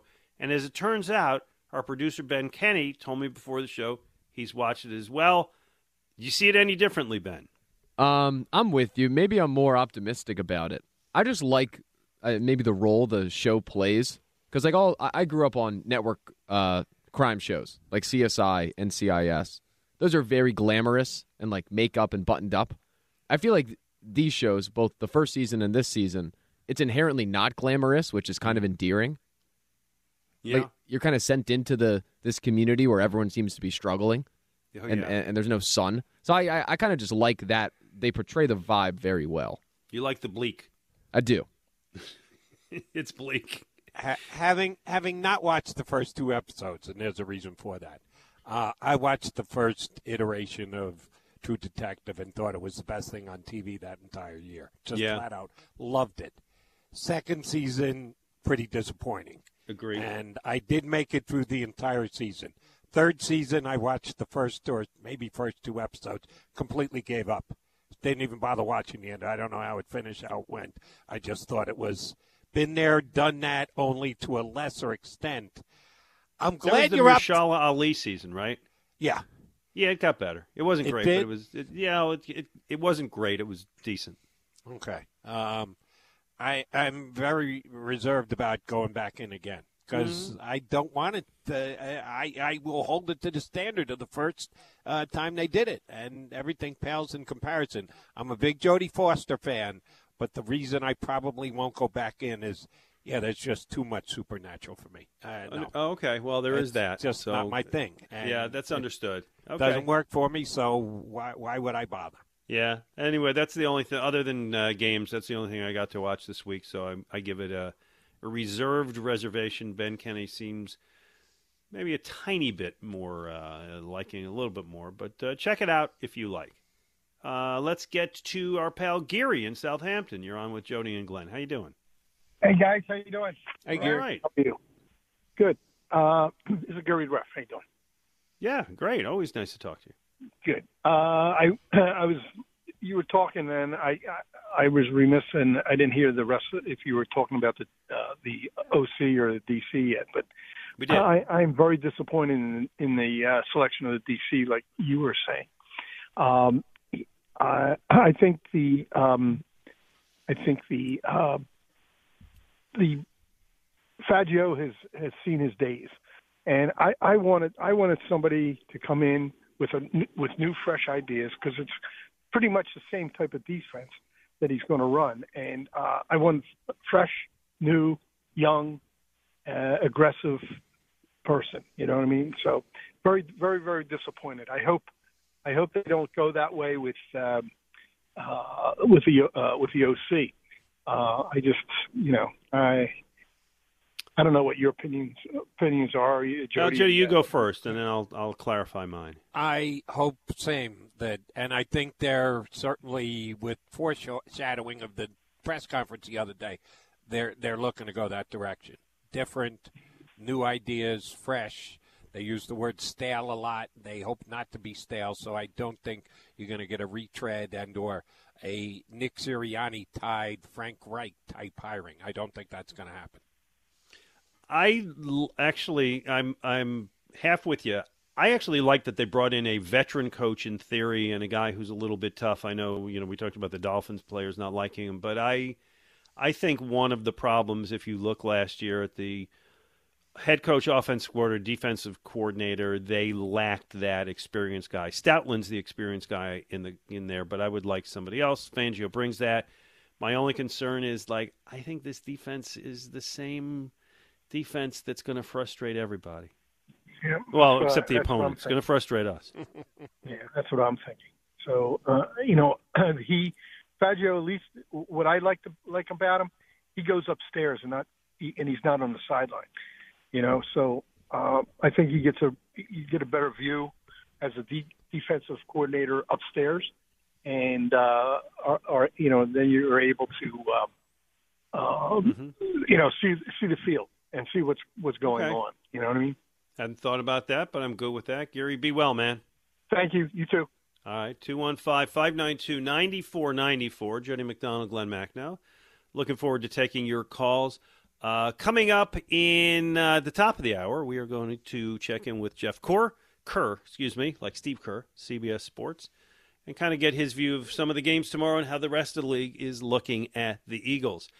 Hey, if the cold weather has you thinking it's finally time to replace those old drafty windows and doors, there is no better time than now to make your home more energy efficient while taking advantage of Guida's big winter sale. Great people at Guida Door and Window are extending the big winter sales event through the month of January by offering 40% off every window and door you buy. That's right, receive 40% off each expertly installed, energy efficient replacement window, which also includes free high performance low E glass. And if you're in need of a new door, you receive 40% off any door, including insulated entry doors, sliding patio doors, garage doors, and storm doors. You can take advantage of Guida's interest free financing or low monthly payment plans to get your project started with no money out of pocket. Offers for a limited time only, so you must act quickly. If your home needs new windows or doors, call the experts at Guida today. Schedule a free in home estimate at 1 877 GO GUIDA or visit them at goguida.com. That's go, G U I D A.com. A whole lot of Marcus Morris uh, senior highlights, but there you go. We played that, and we play that. Well, we, we play it because the poor guy is injured. And this is our segment with our friends from Cooper Bone and Joint. Dr. David Gelt is with us today. How are you, Doc? Pretty good. Hope uh, you and your dad have recovered from uh, last week. Oh, my poor dad. I'm telling you, he he. Flashbacks of Norwood, huh? Uh, wide right Wide was not what my yes. dad needed to hear last week. Yeah. But uh, thank you for reminding me today. It's Sorry about that. I was, those I was rooting for you guys. That's all right. Thank you. Anyway, um, Marcus Morris has missed a few games because of plantar fasciitis uh, in his left foot. Um, I think it's been a long time since we've talked about that. I remember, um, Joey, remember Todd MacCulloch? Yes. Big guy. He used Did a good be job, uh, color analyst after his playing days. he did, and he, he was a pinball nut. I actually went to his house once and played pinball. Very nice guy, but um, he had that. And Doc, I don't know if it's something that like big guys get or basketball players got, but Marcus Morris has it. Would you explain what that is? Sure. So it's basically uh, the bottom of the foot. If you took the skin off the, the foot, it almost looks like a hand. It connects from the, the heel to the balls of the foot. It helps with the arch. So every time you take a step and push off, uh, it stretches out. It can be uh, pretty uncomfortable, especially right at the heel. It's worse in the mornings if, you, if anyone's ever had it. When you first get up out of bed, the first couple of steps is really bad. Someone's going to loosen up. But anytime you try to run, it can be irritating um, right into that arch. So it's it's been difficult, obviously, with playing basketball to run up and down the court and side, you know, back and forth or quick movements. So you have to try to uh, work on stretching out the what they call the heel cord, which is your calf and your Achilles. You know, they loosen up the, the fascia underneath because it's a thick piece of tissue. Um, they do some modalities, some anti-inflammatories. Sometimes they use their orthotics or inserts, and sort of uh, let pain be their guide as far as increasing activities, and hopefully you can get back uh, after a few weeks. But it can be a, a while for it to really recover completely. Doc, you know Glenn from Glenn and I from time to time have to play doctors on the radio, and we're completely unqualified, and that's why we have you on. Um, but uh, we got a whole bunch of callers that do the same thing, and they all want to speculate that Jalen Hurts has more than just a strained knee, that he more than just a, a, a hurt knee, that there there's something in there that's actually needs repair.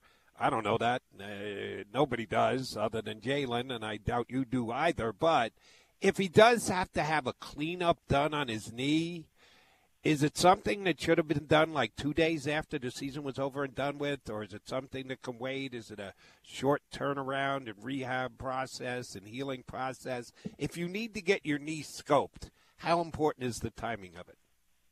Yeah, I mean, it, it really all depends on what's going on. It could be a myriad of issues. You know, from what he heard, he had a bone bruise, and we've talked about before. It can take a long time. You know, Covington with the Sixers has it now, and he's been dealing with it for a while, and it can just really take time just to heal and just to just stop doing what you're doing. If he does have any, you know, meniscus, you know, tearing or fraying like you know what uh, Slay had, then you, you can clean it out and you can get done quickly. If he wasn't having mechanical issues, sometimes you try to push through the season and see how it goes. But um, again, I don't know what he has. But if it's just a, a clean out, it, it doesn't take very long to recover from that if they are able to do that. Um, so you know, we'll see what happens in the next couple of weeks if there's anything that changes. We certainly will. Doc, anything else on your mind today? Uh, not too much. Um, I was actually uh, watching uh, a movie I just started. Um, I think you may have talked about it with uh, Julia Roberts on Netflix. Leave the World Behind or at the uh, End of the World. I have not. With, uh, I my, uh, my wife is a big Julia Roberts fan. I have never been. Uh, is this is this a good movie we should watch? Yeah, it's not bad. It's interesting. It's about you know almost like apocalyptic type of movie where technology starts to fail and everything is going awry. You know, they don't have access to to TV, internet, or any type of information or communication, and they just sort of get into that survival mode um, when they're on a weekend up in the uh, um, Long Island. Jody, I want to see But- you without any TV or internet up for a weekend.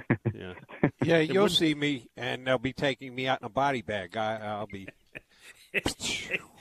Although if you spend it with Julia Roberts, you'd probably be Yeah. all right. Oh, I could last a week with her. Yeah. Right. I- I- And name, That's give me the name again, Doc, because my wife will, will she'll want to watch this.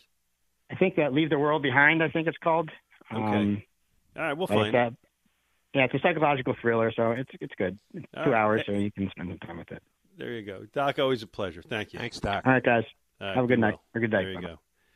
Uh, Jody, Sixers. Uh, they play, by the way, this evening uh, in Denver, five thirty. Five thirty start. That's an unusual time for a game. because Uh, they're taking advantage. This is it. Uh, Oh, yeah, yeah, no big NFL. weekend, no NFL. Yeah. they have been able to put key games on Saturdays. Don't kid yourself. This schedule was done for a reason. That's why they got a big showdown. MVP versus runner-up MVP. Not Yeah. quite in prime time, but you knew it was going to be a nationally Yeah, broadcast good, game. good little grudge. Uh, a couple of Sixers questions for you. Uh, one, should Maxey have been among the forty-one players invited to the U.S. Olympic tryouts?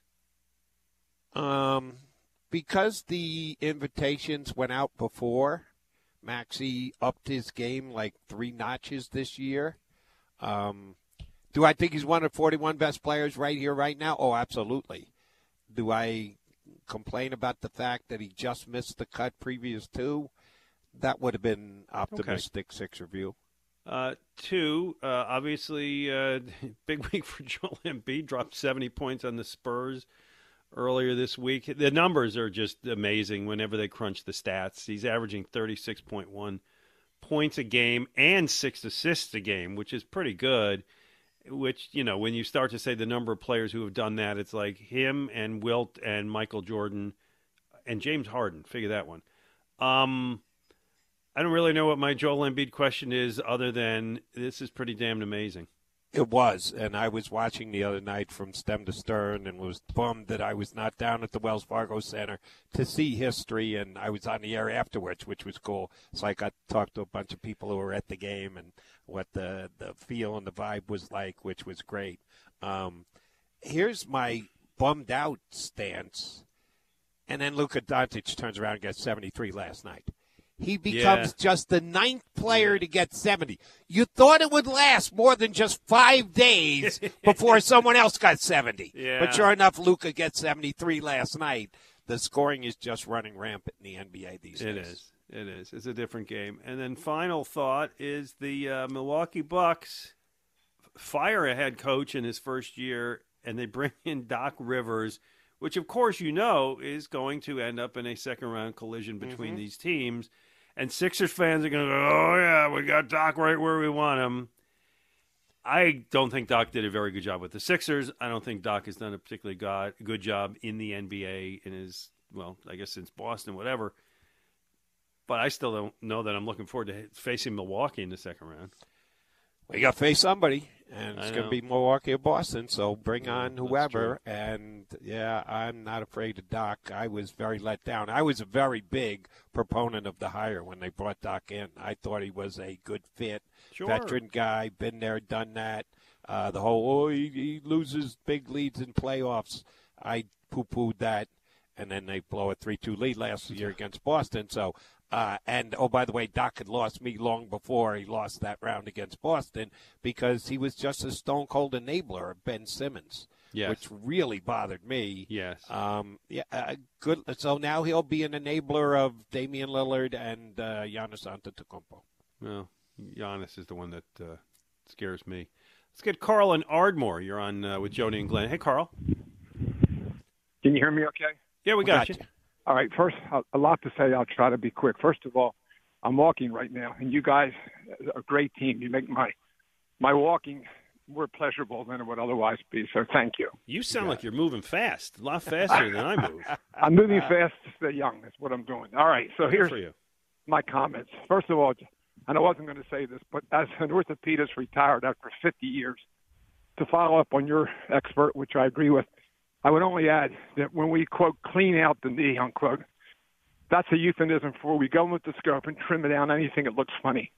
So the quicker it's done, the quicker he's back to hopefully normal. So I think that's what you were asking. All right. Right. And here's the reason Now- why I asked. Let me let me add to your your point. If like Jalen gets this done in April, why didn't he get it done in January? If it does need to be cleaned, why aren't they cleaning it like now? I- I the season's over. He's not doing anything. I if he doesn't need it cleaned and he just comes back and it was a bone bruise and all's good when camp opens, I'm good. But if at some point we hear Jalen needs to get his knee cleaned, I always wonder why they take their time in doing it. And, and I, I couldn't agree with you more than how many times we had players where that happened, where they got done over the summer and missed camp. So I, I, I don't know how to answer you except to say I agree. All right. Thank you. Some, uh, Glenn, to your Netflix things. First of all, my son just produced a movie that just sold to Netflix for $17 million. It's in the trade. It's called It's What's Inside, and it'll be out in October. So here's another Philadelphia contribution Good to for Hollywood. you. Good for him. So look out for It's What's Inside. You'll hear about it. They're going to promote it like crazy. Great. Cool. And you'll check back with us. Good. Congrats. You're damn right. All right, next. Uh, tell your wife who's under the covers because of the current uh, True Detective. I'm in it because, like many things, I got to see how it ends, but I'm not crazy about it. And if Yeah. she didn't like that, I don't think she's going to like the Julia Roberts thing. I really don't. So Okay. I saw it. Well, that's good like because that. I don't. I don't usually don't like Julia Roberts stuff. So. All right, we're in All the home stretch. Real Home quick, I got to run. Yeah, so go question. quick. I heard this morning that people are saying that Hurts can't assimilate the feel when he takes the ball, when he comes up, that they work with him and so forth and so on. So the two questions are, well, how was he doing it last year? And if in fact he can't do it now, how do you fix it? And I'll hang up and listen. Thank you very All much. right. Have a good walk. There you go. He's got a lot going on there. Yeah, and the great final question. I don't know, and and you fear Nick Sirianni doesn't know either after That's what he did fear. or didn't say the other day. I did not get confidence from Nick off of that press conference. No, I did not. So can't give him an answer for that. But you know who might be able to, Jody? Who? Jeff Kerr. Oh, Jeff Kerr. Coming up next, your pal uh, I from trust CBS Jeff Kerr. I don't know why, but I do. Well, there you go. Let's hope so. 215 592 9494. Jody and Glenn on 94 WIP. All right. Well, that's Nick Sirianni earlier this week explaining his job moving ahead. So I don't know how to interpret that. So, Jody, we're fortunate that we get to talk to Jeff Kerr of CBS Sports. Hold on. Let me punch him up. There you go. Uh, you can follow him on Twitter at Jeff Kerr, K E R R C B S. Jeff, by the way, before uh, the first question, where are you this weekend? You you in town? Are you uh, at one of the games? Where are you at? I will be in Baltimore tomorrow. Nice. Very nice. Enjoy that. And when he told me that, I said, if there's a shirtless picture to be had of Jason Kelce, please get it to us, and or a selfie with Taylor uh, Swift, please send it to me. Text it. There you me. go. So he's promising me text pictures this weekend. Nice. I'm psyched. All right, good. Uh, and we're gonna we, we'd like to take a, a, a look at the league with you, but let us start with the Eagles, and we'll use that quote to kind of grow out and advance. And I'll ask you the question that I've asked Jody, and I asked Derrick Gunn, our earlier guest, and I asked our audience. Is there anything you heard on Wednesday that makes you feel better about Nick Sirianni and the franchise moving forward? So I had to listen to a press conference I was at four different times to find something that I was encouraged about. And you know that this is unlike me because I'm I was rolling my eyes throughout the entire thing. You know, of course I'm sitting front and center, so they're both looking at me while I'm Sure, doing they it. appreciated that. Yeah. Oh, I'm sure they did. I'm, I'm sure everybody did. But I did like how I truly feel it's not going to be Nick's offense. I, I feel like it, it is going to be whoever the offensive coordinator's offense is. And Nick will have input, but not the input that he obviously has had the last couple seasons. And you know, they really did miss Shane Steichen last year. I, I, I said that from day one. I thought they missed Steichen more than Gannon. Well, it turned out they really missed both of them. But whoever their offensive coordinator is going to be, and again, I, I have no clue. Um, I hope it's not Cliff Kingsbury, by the way. But Yeah, we, I think we all agree on that. yeah, so I, I think it's going to be a fresh set, set of ideas. It's it's going to be something different. I think it's really going to help out Jalen Hurts moving forward. The word that Sirianni used was mesh. They want to mesh the new ideas with the things that worked for them. All right, they didn't work the last seven games, but they worked for two and a half years up until the last seven games, and find that good mesh point. With, I know it's a tough question to ask without knowing who that new offensive coordinator is, so it's going to be going to be on Sirianni. You think he'll be good with the mesh? I think he has to be good with the mesh, or else he's not going to have a job. I, I yeah, I, I really do think Howie Roseman and maybe even uh, above Howie Roseman, Jeffrey Lurie pretty much told Nick, guess what? If you want to be the head coach of the Philadelphia Eagles next year, you are going to be the CEO head coach, is what we've heard plenty of times. You know, he's pretty much going to be John Harbaugh, Mike Tomlin, with, without the credentials they have. And your defense coordinator is going to run the defense, and your offense coordinator is going to run the offense, and you're just going to manage everything else. So, yeah, I, again, it's not exactly encouraging, but I, I do like how it is going to be a different offense because what I saw last year was just plain direct. Uh, from game one, you could tell that this was going to be a problem the whole season, and you thought Brian Johnson would grow into his role, and he never could grow into it because he was running a completely different offense. Yeah. So I, I agreed. So that's the offense. Uh, we do know the defense coordinator. It's Vic Fangio. Um, Jody and I both gave our opinions without shading your thoughts. Uh, you is this good hire, bad hire, meh? What do you think? Yeah, I'm definitely in the Met camp. So I didn't like how four days ago, essentially, they wanted to go entirely different from the Fangio scheme, and they're you know thinking of interviewing Ron Rivera. Um, you know, obviously Wink Martindale was a guy they were targeting, which is completely different from Fangio. And then all of a sudden you realize you can get Fangio, so you decide to run it back. At least you're running it back with uh, Obi Wan Kenobi instead of Darth Vader. So I, I kind of like that part. And if they bring in Mike Caldwell, I'm probably going to jump jump up and down. I know it's only a linebackers coach, but Mike Caldwell is one of the better linebacker coaches out there. You know, uh, Todd Bowles can attest to that. So, yeah, yeah I, I And by the way, I just want to add one jump in here for one second because one of the things with Fangio is does he relate to players well or not?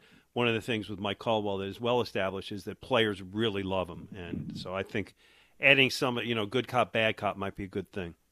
Yeah, and I think Vic needs to be the bad cop because I thought there were a lot of players last year where they just, just did not like Sean Desai or they were completely confused with Sean Desai's defense. And I think players are getting frustrated on that. And then when Desai got let go, I, obviously Darius Slay uh, spoke up for Sean Desai and said, we failed him, but you didn't hear that across the locker room. So I, I think Vic Fangio needs to tell all these guys, and again, they're not bringing back everybody on this defense, but hey, you know what? I, I'll, I'll be the bad cop, and you're right. Mike Caldwell can be the good cop, and I, I think that's a good thing. You do know Vic Fangio is going to hold this defense accountable. All right, Jeff. Uh, they're going to have a new offense coordinator. We just talked about it, what we'd like to see and how it's going to work and like. Until we know who it is, we can't give a complete opinion on it. But Is it a problem that Jalen Hurts has another new offensive coordinator in your mind? Uh, it's always going to be a problem. I mean, I, I don't know how you can have success in this league having different play callers and different offensive coordinators every year. Uh, since his senior year of high school, he's now going to have seven of eight, the seven and eight years. Uh, I don't know how you succeed with that, and somehow he's been able to do it. And it's funny how the one guy he had in consecutive years, he has an uh, MVP type season and takes the Eagles to the Super Bowl. So this offensive coordinator just can't be a one year thing, which it could be if Nick Sirianni has a bad year because that means he's out. So Jalen Hurts will be going through this again, but they have to make sure they get a guy here that's going to be here more than one year and just.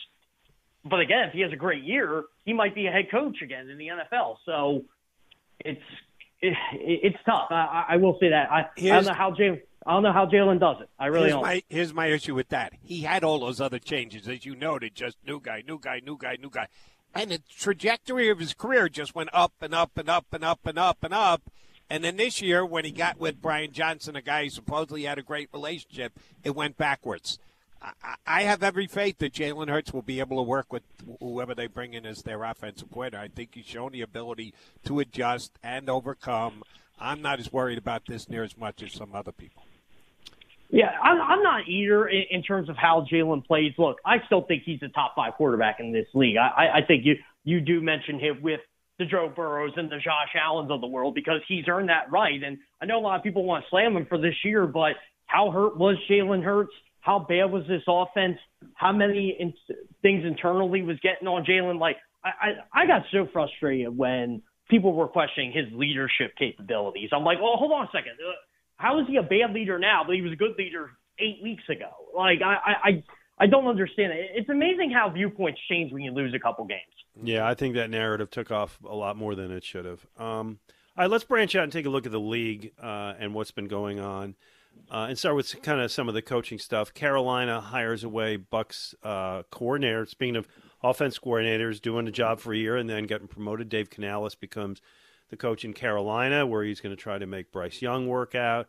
Uh, Atlanta brings back Raheem, well, brings Raheem Morris, who was the Rams defense coordinator, who had uh, had a head coaching job before, and the guy who nobody has hired, and probably will not get the job in Seattle or Washington, is Bill Belichick which I think a week or two ago, at least I didn't foresee this happening. That Belichick gets shut out in the cold. Uh, why does nobody want Bill Belichick? And will he ever get that chance to break the Don Shula record, Jeff Kerr? Yeah, you know, I kind of smirked when Atlanta picked Raheem Morris over Bill Belichick. And remember, Bill went for two interviews there. Mm-hmm. But I, I think a lot of people see what I'm seeing. The, I don't think the game has passed him by because I still think he's a brilliant defensive mind. But defensive minded head coaches are out. And a lot of people are like me, like to point out Bill Belichick is 83 and 101 without Tom Brady as his quarterback. And I've said for years, it's not the Patriot way, it's the Brady way. Well, the Brady way went to Tampa and they won a Super Bowl while Bill didn't win a playoff game four years. Like, they can say mutually parting ways all, all you want. I think Bill Belichick was let go by New England. Um, I, I think Robert Kraft got tired of it. I think he needed to make a change. But again, I don't know why you would hire Jerod Mayo for that because, I mean, maybe he's just maybe he just releases the players more, even though he does Belichick's scheme and Belichick's uh, philosophy. But yeah, it, maybe that's just it. Bill just doesn't relate to the players like he used to. And if you're hiring a head coach, you want to hire a head coach for the next decade, right? It, how long do we really think Bill's going to coach? Three, four years? Mm-hmm. Yeah, I think so. I think All that's right. about right. Wants to break the record. and we'll see if he even gets that chance. Um, Jeff Kerr, two playoff games. You're going to be in Baltimore tomorrow, but before we go there, I want to go NFC. I think we'd all agree with the narrative as we sit here today, this week built up. The Detroit Lions have become America's team because the other ones have been there, done that. The Lions have never been to a Super Bowl. People are rooting for them. Does that help them or hurt them? It's got to make them feel good, but it paints the 49ers as an underdog. Nobody wants it. Everybody's rooting against us. Does the rooting interest of America, with Detroit being becoming America's team at least for one week, does it have any impact on the outcome of the NFC Championship game? You know, I, I kind of want the Lions to win too. I gotta be honest. The 49ers are great villains, by the way. They talk a lot of trash for a team that doesn't win. Well, they, they get far, but they don't win the whole thing. Like I know Debo's going off at, uh, against our old buddy C.J. Gardner Johnson because he said, "Well, no one knows who he is." I'm like, oh, I checked, he he wrecked you guys in the NFC Championship game last year. So, but I I digress. But I love the Lions' offensive line. I think they can, and the 49ers pass rush really hasn't been as dominant as the last couple of weeks as they were when they first got Chase Young. So I think that can help Jared Goff a, up a lot. But if they get pressure on Goff, it's going to be a very long day for Detroit. Um, so, I mean, I think the 49ers are going to win. I, I think they're the better team, but there's no reason why Detroit can't win. I, I think Detroit can play with these guys, but it – man, Brock Purdy against that secondary, if he gets enough time, he might carve them up. Interesting. All right, and the other game, of course, tomorrow uh, in Baltimore, where you will be. The Chiefs come in as, least as I'm looking at now, four point underdog. Patrick Mahomes is an underdog. How do you look at that one? You know, I keep joking to myself. I I never bet against Patrick Mahomes and Andy Reid. And the one time I did was when they played the Eagles in the Super Bowl last year because I thought the Eagles would win the battle of the trenches, and obviously we know that didn't happen. So uh, it, it's hard to go against those two. But man, this Baltimore team is they're loaded um, across the board. They, you know, their defense is probably as good as the 2000 Ravens defense in terms of today's NFL. Um, I mean, they get pressure on the quarterback, they get turnovers, uh, they tackle well, and then you got Lamar. Like he doesn't even have to uh, run the ball all day to get this offense going. Um, you know, his, completion percentage is the highest it's ever been. He he throws so many on point passes. Whatever Todd Monken has going, it seems to work for them. So it's going to be tough. I mean, I mean, it it really does feel like this game. And I know the Chiefs are not the 2002 Bucks, but it kind of feels like that final game at the vet vibes going into tomorrow because Baltimore hasn't hosted an AFC champ a, a conference championship game since 1971. It's going to be crazy there. All, all the people that are going to be there, but it's just hard to bet against Mahomes and Andy yeah. Reid. And Mahomes just goes on a different level in the playoffs. We saw that the last two weeks. And looking, and looking at it through eagle-colored glasses, Jeff, I think Eagle fans should be rooting for the Ravens because They've got a first year new coordinator on offense and a second year new coordinator on defense. So you can whip it together with new coordinators pretty quickly if you get everything else right. So I think Eagle fans should be rooting for the Ravens. Agree or disagree? Uh, I, I would agree on that. Look, uh, Baltimore changed everything up um, last offseason. They said, okay, Greg Roman's not working. This, this running attack isn't working. Lamar, we got to make sure we keep Lamar happy. Well, they went outside the box. They got Todd Monken. He brought in a fresh, new offense. They got him more. They got Lamar more playmakers. I mean, Odell Beckham. Uh, again, he's he, he's not Odell Beckham anymore, but he's been helping that offense. They drafted Zay Flowers. Nelson Agholor's contributed. Mark Andrews is still the number one tight end on that team. Isaiah Likely's coming to form, and the offensive line got better. It's they really didn't change that much outside of the pass catchers, and you're seeing the result. All righty. Uh, Jeff Kerr, a pleasure. Thank you. As I said, people can follow you on Twitter at Jeff Kerr CBS. Uh, enjoy your trip to Baltimore tomorrow, and, and make sure you send Jody those uh, texts that he's looking for. yeah, maybe maybe, uh, maybe I'll get a selfie with Jason Kelce in the suite. I, am kidding, of course. All right. Hey, thanks, thanks so much. Yeah, thanks, guys. All right, take care. Uh, let's sneak in a call here. Matt in Wilmington is on with Jody and Glenn. Hi, Matt. Hey, how you doing, guys? Good. Good. But I just want to let you know uh, you guys are true professionals in class act. So you, uh, I really like listening to you every weekend. Appreciate Very nice. That. Thank you. Um, I just want to point out, um, you know, I'm not a big Jalen Hurts fan, but I I really feel that the offensive line is not getting enough criticism for not being able to hold the blitz. Um, it seems all the weight's coming on Jalen, and you have two and a half seconds to get rid of a ball. You're not going to be successful. Yeah, but that's the league. That's everybody. Yeah. Jalen's just being asked to keep up with the other top flight quarterbacks in the league that are handling blitzes. Uh, you're right. I think the offensive line had a down year. Um, I think they didn't put together a uh, perfect roster to face blitzes, and that would be on Howie Roseman. They need to make adjustments and bring in guys with uh, additional skill sets. Uh, but I'm I'm not going to give Jalen a free pass. I, I don't think the uh, I'll disagree with you. I don't think criticism has been over the top for Jalen. I think he deserves his share of it. The tight end, just th- you know what? The blitz is coming. Just this is the part that drove me nuts.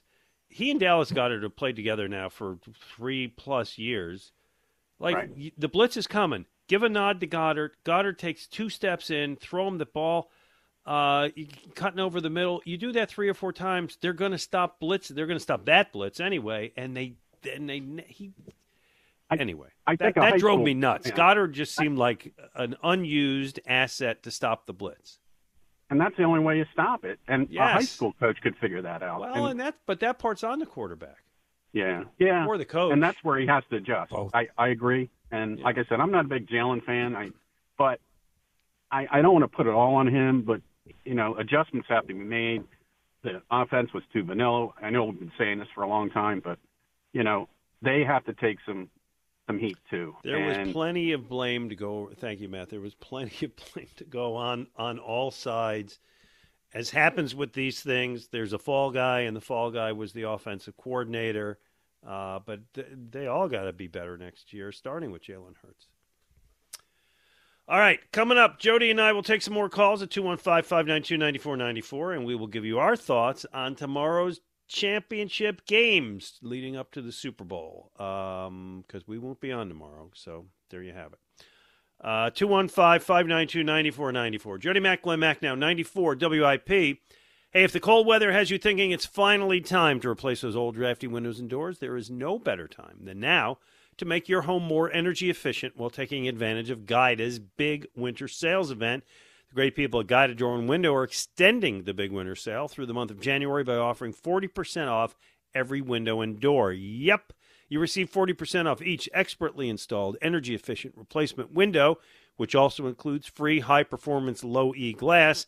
And if you're in need of a new door, you get 40% off any door, including insulated entry doors, sliding patio doors, garage doors, and storm doors. And you can take advantage of Guida's interest free financing or low monthly payment plans to get your project started with no money out of pocket. Offers for a limited time only, so you must act quickly. If your home needs new windows or doors, call the experts at Guida today. Schedule a free in home estimate at 1 877 GO GUIDA or visit them at goguida.com. That's go, G U I D A.com. To McDonald, Glenn Macnow, 94 WIP. Let's get Mike and Happer, and then we'll uh, also uh, give you our thoughts on tomorrow's games. Mike, what's on your mind today? Hey, good afternoon, gentlemen. Good morning, good evening, good night. Listen, uh, great show as always. Uh, show that you guys have been recommending. My wife, you got my wife hooked on this BritBox stuff with these British uh, Yeah. investigation series, and they all have the same formula with the female DI, and uh, they repeat that Miranda that's just a little different than our Miranda rights. It's it's comical, but I I can't look away. She's got me Great TV. So, what is she watching? Uh, she started with Shetland, went to the Bay, went to uh, I don't know, myriad of. Never saw of the them. Bay. Yeah. Okay. Good. Well, Uh, your wife's got good taste. Yeah, she she is forced to hear you on the weekends, and Forced, uh, is it? so now she, yeah, well at the beginning, and now she's like, uh, wasn't born here. So anyway, Okay. back to task. One recommendation on Netflix: Boy Swallows Universe limited series. Brilliant Australian accents, so probably plug on the Oh, right in my alley. All right. I'll Boy check it out. Swallows Universe, brilliant. I haven't seen something like that in a long time. Appreciate it. Uh, what do you think about winning back your fans by that press conference? What I didn't hear was just some acknowledgement as to the magnitude of this collapse. And what I mean is, they're not going to come out and say we stink, but there was just no acknowledgement of you guys know about the uh, 60s collapse of the Phillies and whatever. Think about this. They went like one and six, and it was not just losing by a field goal or give up a big play. They got they, they weren't even on the field, and the fans had to sit through that. And I just didn't hear any acknowledgement of that. I don't know how you do it, but you come out and you say something like that. Am I way smoking dope there, or am I thinking too, expecting too much, or what? Yeah, I would say you're expecting too much. They're not going to do that. They're just not. That's what WIP is for, is to point out how bad the collapse was. They're Tell not going to do that. They're acknowledging it by their was it? actions, by firing both their offensive and defensive coordinator after only one year. That's how they're admitting how bad it was Thanks, and the Mike. mistakes they made. Yeah. Yeah, they're not going to tell you we stunk. But but as I said, uh, I didn't hear anything that made me feel better. But there you go. All right, Jody. Uh, well, I guess the big thing today is you got the Flyers this afternoon, then you got the Sixers later. But tomorrow we got the two championships games. Let's tee it up. And I love this, Jody. I mean, just the matchup of Mahomes versus Lamar Jackson. It, it is. It has the potential to be a legacy game for those two guys. Certainly, well, Mahomes already has his legacy, but he's already with the greats. But it for Lamar Jackson, his legacy is he doesn't win in the playoffs. If he can do it tomorrow, get to the Super Bowl, it'll go a long way for him. Uh, the Chiefs are a four-point underdog in Baltimore. What do you think? I think it is much more a legacy game for Lamar than it is for Mahomes. But here's where it's a legacy game for Mahomes, right? If he wins and he goes to the Super Bowl, it will be the fourth time he's going to the Super Bowl in the last five years. Yeah. Do you know how many other quarterbacks have done that, Glenn? Gotten to four Super Bowls in five years? Uh, none. None. Yeah. Not Tom Brady, not Joe Montana, not any of the great all time quarterbacks. No other quarterback has ever gone to the Super Bowl four times in five years. And I think it's going to happen. Uh, I, I, there, there is this split with Andy Reid in this town. Some people love Andy's success since he's left here. Others are so annoyed by it they punch holes in walls. I'm of the I'm good with Andy continuing to win. He was a good coach here. He's a good guy here. If he continues to have the success, I think he's going to have success tomorrow afternoon. I'm certainly going to take the four points, but I think they could win the game outright. I entirely agree with you. I'll, I mean, I'll, I'll take him and, and love getting the four points. And Mahomes is he's the trump card. He's he's Michael Jordan. He just he wins. Two time MVP, pair of Super Bowl wins, three appearances, and, and and he's been in the league five years. I mean, and here's the thing about him: he can beat you deep. You know, if well, if his receivers hold up. By the way, Kadarius Toney not playing tomorrow. That makes me move toward Kansas City a little more. uh, but he can beat you deep. He can he can pick up first downs by running the ball. Uh, he's he's terrific, and I'm sure if I can read minds that he knows his Chiefs are underdogs for the second straight week, and he knows that Lamar Jackson is probably going to get the MVP award. And I think you know how these guys fuel on stuff like that. I think it does. Um, I, I I like them. I think Baltimore's got a terrific defense.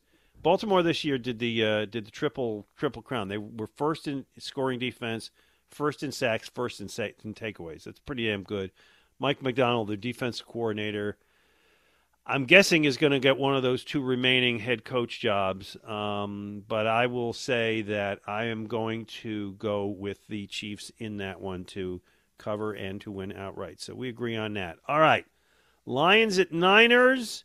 The Lions, as you said earlier, America's darling, the big underdog in this thing. The team has ne- never been to the Super Bowl. It is one of only two teams, the them and Cleveland, who've been in the league the entire time and never gone to the Super Bowl. Although actually Cleveland hasn't been in the league the whole time because they lost the franchise for a few years when they moved to Baltimore. Uh, Lions are seven point underdogs in San Francisco. Your thoughts? It. I think the 49ers are going to win. Sorry, Lions fans. Sorry, underdog rooters. I think San Francisco is the superior team, and um, I- I- playing at home sure as heck doesn't hurt. The Lions are a much better home team than road team. I think it's about a touchdown game. I think it's a tough game to bet if that's what you're looking at. I would bring it down to six and a half if I were you, just in case, pay the little extra and give yourself that half a point leeway. I think 49ers are better, and the 49ers will win the game. Yeah, I don't feel as strongly about that as I do the Kansas City win, uh, and certainly plus the four points. But I, I think 49ers are going back to the Super Bowl, and we have a repeat of a game we just had four years ago Chiefs and Niners in the Super Bowl this year. my heart is with the Lions certainly. Uh, and I, listen, I like their I like their weapons. Goff has had a really nice year, and good for him. Uh, their two running backs, Jahmyr Gibbs and Dave Montgomery, are both very good. Uh, he's got some nice receiver. Amon-Ra St. Brown is really good. Jameson Williams, et cetera, et cetera. Sam LaPorta, the, the young tight end, they're really good. And they got a good offensive line, so maybe they'll score some points. But Kyle Shanahan is the best play caller in football, and he's got some really good weapons, as good or better as Detroit. Their run game is, is impossible to defend. Uh, and and Purdy is I know many people will just say he's a system quarterback. Whatever he is, he can beat you short, he can beat you medium, he can beat you deep, he can beat you any way that you need to be beat. Uh, I don't think Detroit's defense is going to be able to keep up with this. I I hope it's a close game. Again, I'm rooting for Detroit. I would like to at least see a competitive game that keeps me there to the fourth quarter. This one, Jody, I fear could be a blowout. I think the Niners, have, since they lost the Eagles last year, have been waiting for this moment – and in front of their home crowd, they're going to just gear it up. And I, I, I would be surprised if it's within seven points. I'll, I'll figure San Francisco double digits. And Deebo Samuel is the key. He's supposedly Mhm. fine. That he didn't practice the beginning of the week, then he was limited, then he was full practice. So all the signs are pointing to him being able to play and play at uh, close to 100%. If he is, yeah, he's going to cause problems, like he does for every other defense in the National Football League. He's he's a handful and a half, and I think he's fine. That's what reports are saying. That's one of the main reasons why I think San Francisco goes to the Super Bowl. Any other league news or coaches hirings that surprised you? Um, yeah, I, and f- funny because I was hoping that uh, Canales could slip out of Tampa Bay and become the Eagles' offensive coordinator. That they could think about giving him that position. Um, they gave him a big contract. Hey, uh, for Yeah, those of you who are annoyed at uh, Jeff Lurie this week because he decided to keep Sirianni and do what he did, you could you could be rooting for the Carolina Panthers and David Tepper and their owner, who is just a stone cold disaster waiting to happen. So uh, I was I was very intrigued by the Carolina hiring because I like Mhm. Dave Canales. I think he's a real good play caller. I think he did a hell of a job, and he certainly riddled the Eagles' defense in the Yeah, playoffs. Right. But that that's a tough spot to be stepping into. If you have a bad owner, you can find it very difficult to be able to have a team that goes into the playoffs. I'm a little. I guess the one that surprised I I don't think I missed it is um uh, what's the name? I'm drawing a blank from Ta- from uh, Tennessee. Uh, who who who got fired? Uh, help me out. Mike here. Vrabel not getting a job. Vrabel, thank you. I don't know. I couldn't think of his name. Mike Vrabel has not caught on. That that's the guy I thought was was a really good candidate. Belichick is old. You could say that. Uh, Carroll is old. Pete Carroll, you could say nobody wants to start over with a 70 year old coach.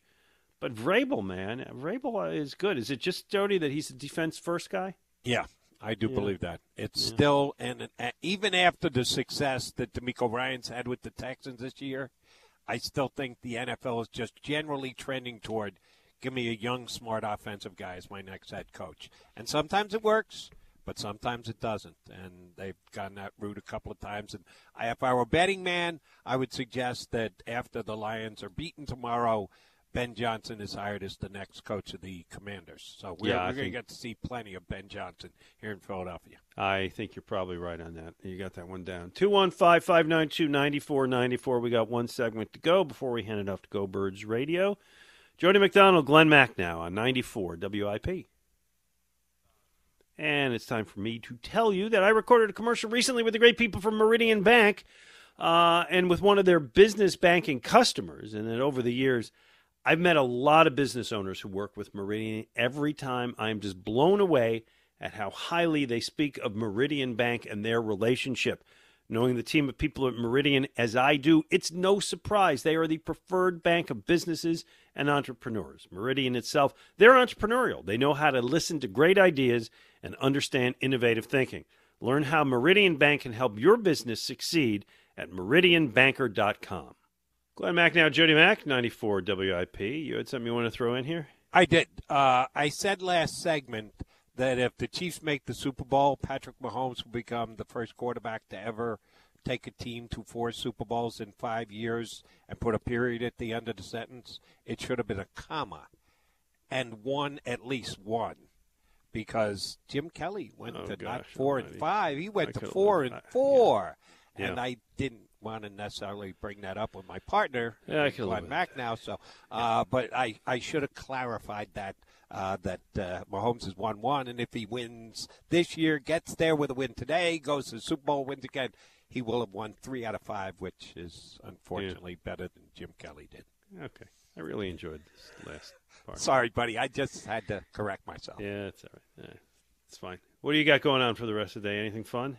Uh, watching Flyers. Uh, Got to clean Yeah. the yard a little bit, um, but that's about it. And uh, prepping for tomorrow's two huge playoff games. Yeah, should be good. All right. And when are you on uh, 94 WIP next? That would be both Monday and Tuesday night this week. Okay, very nice. Uh, we are not on tomorrow, and uh, I I can complain about it, but whatever. There's there's going to be a betting show on tomorrow when we're on, so enjoy yourself. Anyway, uh, that's uh, that's enough of I got to say about that. Let us go to our producer Ben Kenny and find out what did we forget to talk about today, Ben. Um, I got to thank Jody for the lead in here. Speaking of Jim Kelly and the Bills and, and Tyler Bass, there was actually a heartfelt moment in the midst of, you know, what happened. Uh, Bills and Chiefs fans donated like $300,000, $500,000 to his charities after, um, which made everybody feel a bit better. Wait, Tyler so- Bass? oh, oh, yeah, is that right?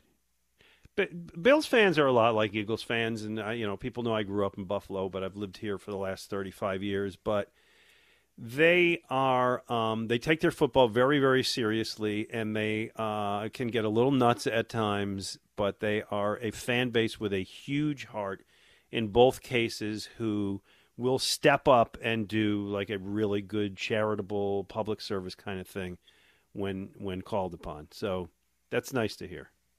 Um, uh, you, guys touched on this earlier. Uh, Rhys Hoskins signs with the Brewers, two years, thirty-four million, and I, I guess maybe there are more thoughts on him signing there and about his legacy. But more so, the thing I wanted to focus on is the Brewers' social media posted this video of Hoskins doing the bat slam off Strider, and as he slams the bat, they edit it to put him in a Brewers uniform, and then the background goes all blue as if he hit it in Milwaukee, which I, I don't know. To me, is a total violation. Yeah, I don't like it either. It's uh, they're, they're trying to sell their new player. I get it. It's probably the highlight of Rhys's career. But you're right. He did it in Philly red, not Milwaukee blue. That's just flat out wrong. Yeah, Judy. Just uh, there was who was somebody on our station. Oh, I think it was Joe DeCamara. Uh, was saying he would rather they had kept Rhys Hoskins, played him at DH, and put Schwarber back in the outfield, and move the outfield around and forget about Johan Rojas for now. The the the, the lineup that the Phillies used in the postseason would not be what he would do. He would work Hoskins and just have like all bat no field. I like Joe uh, DeCamara very much and enjoy his opinions, but I think he's out of his mind on this one. Well, uh, I'll disagree with him as well, probably for different reasons, though. I like Rojas. I think Rojas is ready to be their everyday center fielder. I know a lot of people are projecting that he's going to start the year in AAA and he's going to have to. I- I think he's going to come into spring training and pick up right where he left off. Yes, he struggled in the postseason. Talk about running out of gas. He had never come close to playing as much as he had last season. Tack on the major league season is longer, tack on all of October. He'd never seen any kind of action in October, and I think he just ran out of gas. I, I love the kid, and I think he should be their everyday center fielder, which uh, discounts the option of playing Rhys Hoskins. If they were going to play Rhys Hoskins, then he needed to come back, and you're going to have to suffer with his defense at first base. If they were going to keep him, that was going to be the case, and Harper was going to move back into the outfield, and Schwarber rightfully becomes the designated hitter he should be. Well, however they would switch it around, I think this way works better. Even if the kids, if the kid's not ready at the at the start of the season, I'll put Marsh in center field. I mean, we, you know, you can work it out, but you got to pay some attention to your defense. And I, I, I think Hoskins will be remembered fondly in this town for years to come. Uh, and that uh, play that they fooled around with in Milwaukee is the all-time. Uh, but uh, good luck there. All right, what else we got? Um, he also has more home runs in that playoff stretch than the Brewers have in the last like decade in the postseason. So, um, you uh you so hold on because you uh, you went to college out in in uh, Wisconsin. I did. Uh, does this am I denoting from this that while you were out there, you represented Philadelphia and enjoyed jabbing at those people from Milwaukee who you went to school with? Um, actually, Seems no. per- this whole thing seems a little personal. Well, it, it got personal, but not because of the Brewers. Because of I, I'm a little bitter that he signed there, and now they're going to get to enjoy his services. And I'm really just bitter that they posted this video. And then I'm kind of bitter that all of my friends out there have rubbed the video back into my. well, there you go. That's that's what I thought. I thought I, I knew there was some personal thing. But no, they're great animosity here. people. Great people. Fine organization. Yeah. Um, okay. This story's crazy. I don't know if you guys have seen this. Patriots wide receiver Kayshon Boutte, former LSU wide receiver who fell in the draft because of injury or whatever, but he was like he was a pretty highly touted guy. Um, was arrested in a gambling probe. He had more than 8,900 wagers, including on LSU games in which he was playing. He created this account under his mom's credit card to get around the age limit. He he labeled the account Kayshon Boutte Seven. So you wonder how they caught him. um, apparently, between 2022 and 23, he deposited $132,000 into the account. He won a total of 556,000, but then ended up withdrawing only 50. So he ended up rebetting all of that. Like the, the guy was just a degenerate gambler, even on his own games. That's bad. That, that that's Jerod Mayo's problem now. Good for luck with that, Gerard. That that's not going to play well going forward. There- there- he's got to be suspended for the season on that, right? They're not going to let him play. It has to be. They, there's been no official statement yet, but I, I don't see how you don't hit him the same way you hit guys who did significantly less but broke the rules as they are in place. Now, he did a lot of this gambling, as, as Ben points out correctly, before he ever came into the NFL. Yeah, so can care. that be held against him? I'm not Yeah. sure, but Oh, they will. Uh, I'm Oh, yeah. sure there's enough other bets and another other evidence he's going to get a full season. Well, particularly Ben said he's doing it underage, so the league can say like you did this illegal thing, and therefore you're not going to be able to play. It's a, it's a year suspension. I, I'll just say whatever. This is going to be a recurring problem, and it's going to get bigger. And I'm not against you know legalized sports betting. I think people should be able to do what they want to do, except players in the league. And I think sooner or later we're going to have a uh, what was the Dar- Doherty? What was the NBA ref? Yeah, scandal. Yep. Yeah, we're going to have one of those, whether it's an official or a player or a coach. We're going to have. And oh, one by the way, I hope you both saw this. Vegas Super Bowl host, all players not allowed to gamble on anything. You can't play a slot machine. Is When that you right? Get off the plane to show up for the Super Bowl. Every single player is being held to this really tight standard of no gambling on anything, not sports, not just black, not slot, everything. You can't gamble on anything the day you touch down in Vegas if you're playing in the Super Bowl and you're a player. well, all that tells me is the league knows that sooner or later the scandal's going to happen.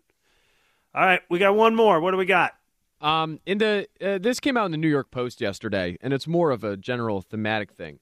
Nantz and Romo calling games on CBS. I don't know where you guys stand on the booth generally. I think it's clearly slipped over the last couple of years. This big post uh, in the post about like their chemistry is just off, and it's heading down like really the wrong path. With uh, what Greg Olsen is doing great. Uh, Tom Brady might be joining the mix, and they're almost halfway through Romo's ten-year deal and it looks like it's going completely off the rails. I can't I don't stand buy that. Oh, you go ahead. You go first. Yeah, I don't buy that. I think Romo's fine. I Ugh. think they kind of neutered Romo because he liked doing the predict the play before it happens thing because he's smart enough to do it. And they realized, yeah, we don't want to be tipping the hand ahead of time. And teams complained about it, so they reeled him back in. But uh, I don't think their chemistry is any worse than it's ever been.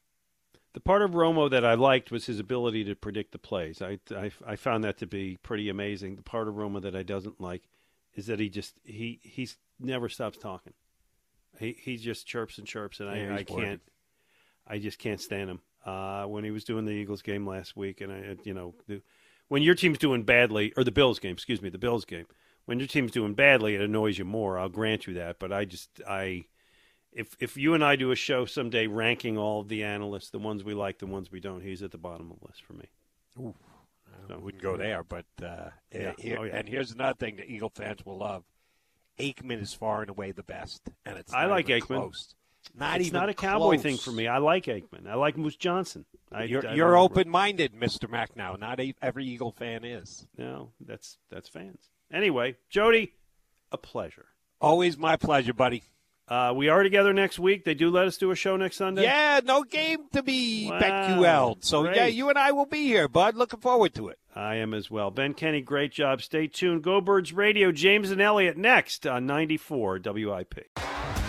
T-Mobile has invested billions to light up America's largest 5G network from big cities to small towns, including right here in yours.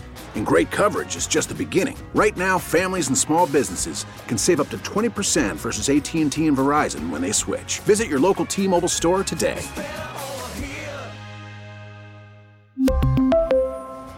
Plan savings with three lines of T Mobile Essentials versus comparable available plans. Plan features and taxes and fees may vary. We get it. Attention spans just aren't what they used to be heads in social media and eyes on Netflix. But what do people do with their ears? Well, for one, they're listening to audio. Americans spend 4.4 hours with audio every day. Oh, and you want the proof? Well, you just sat through this ad that's now approaching 30 seconds. What could you say to a potential customer in 30 seconds? Let Odyssey put together a media plan tailor made for your unique marketing needs. Advertise with Odyssey. Visit ads.odyssey.com.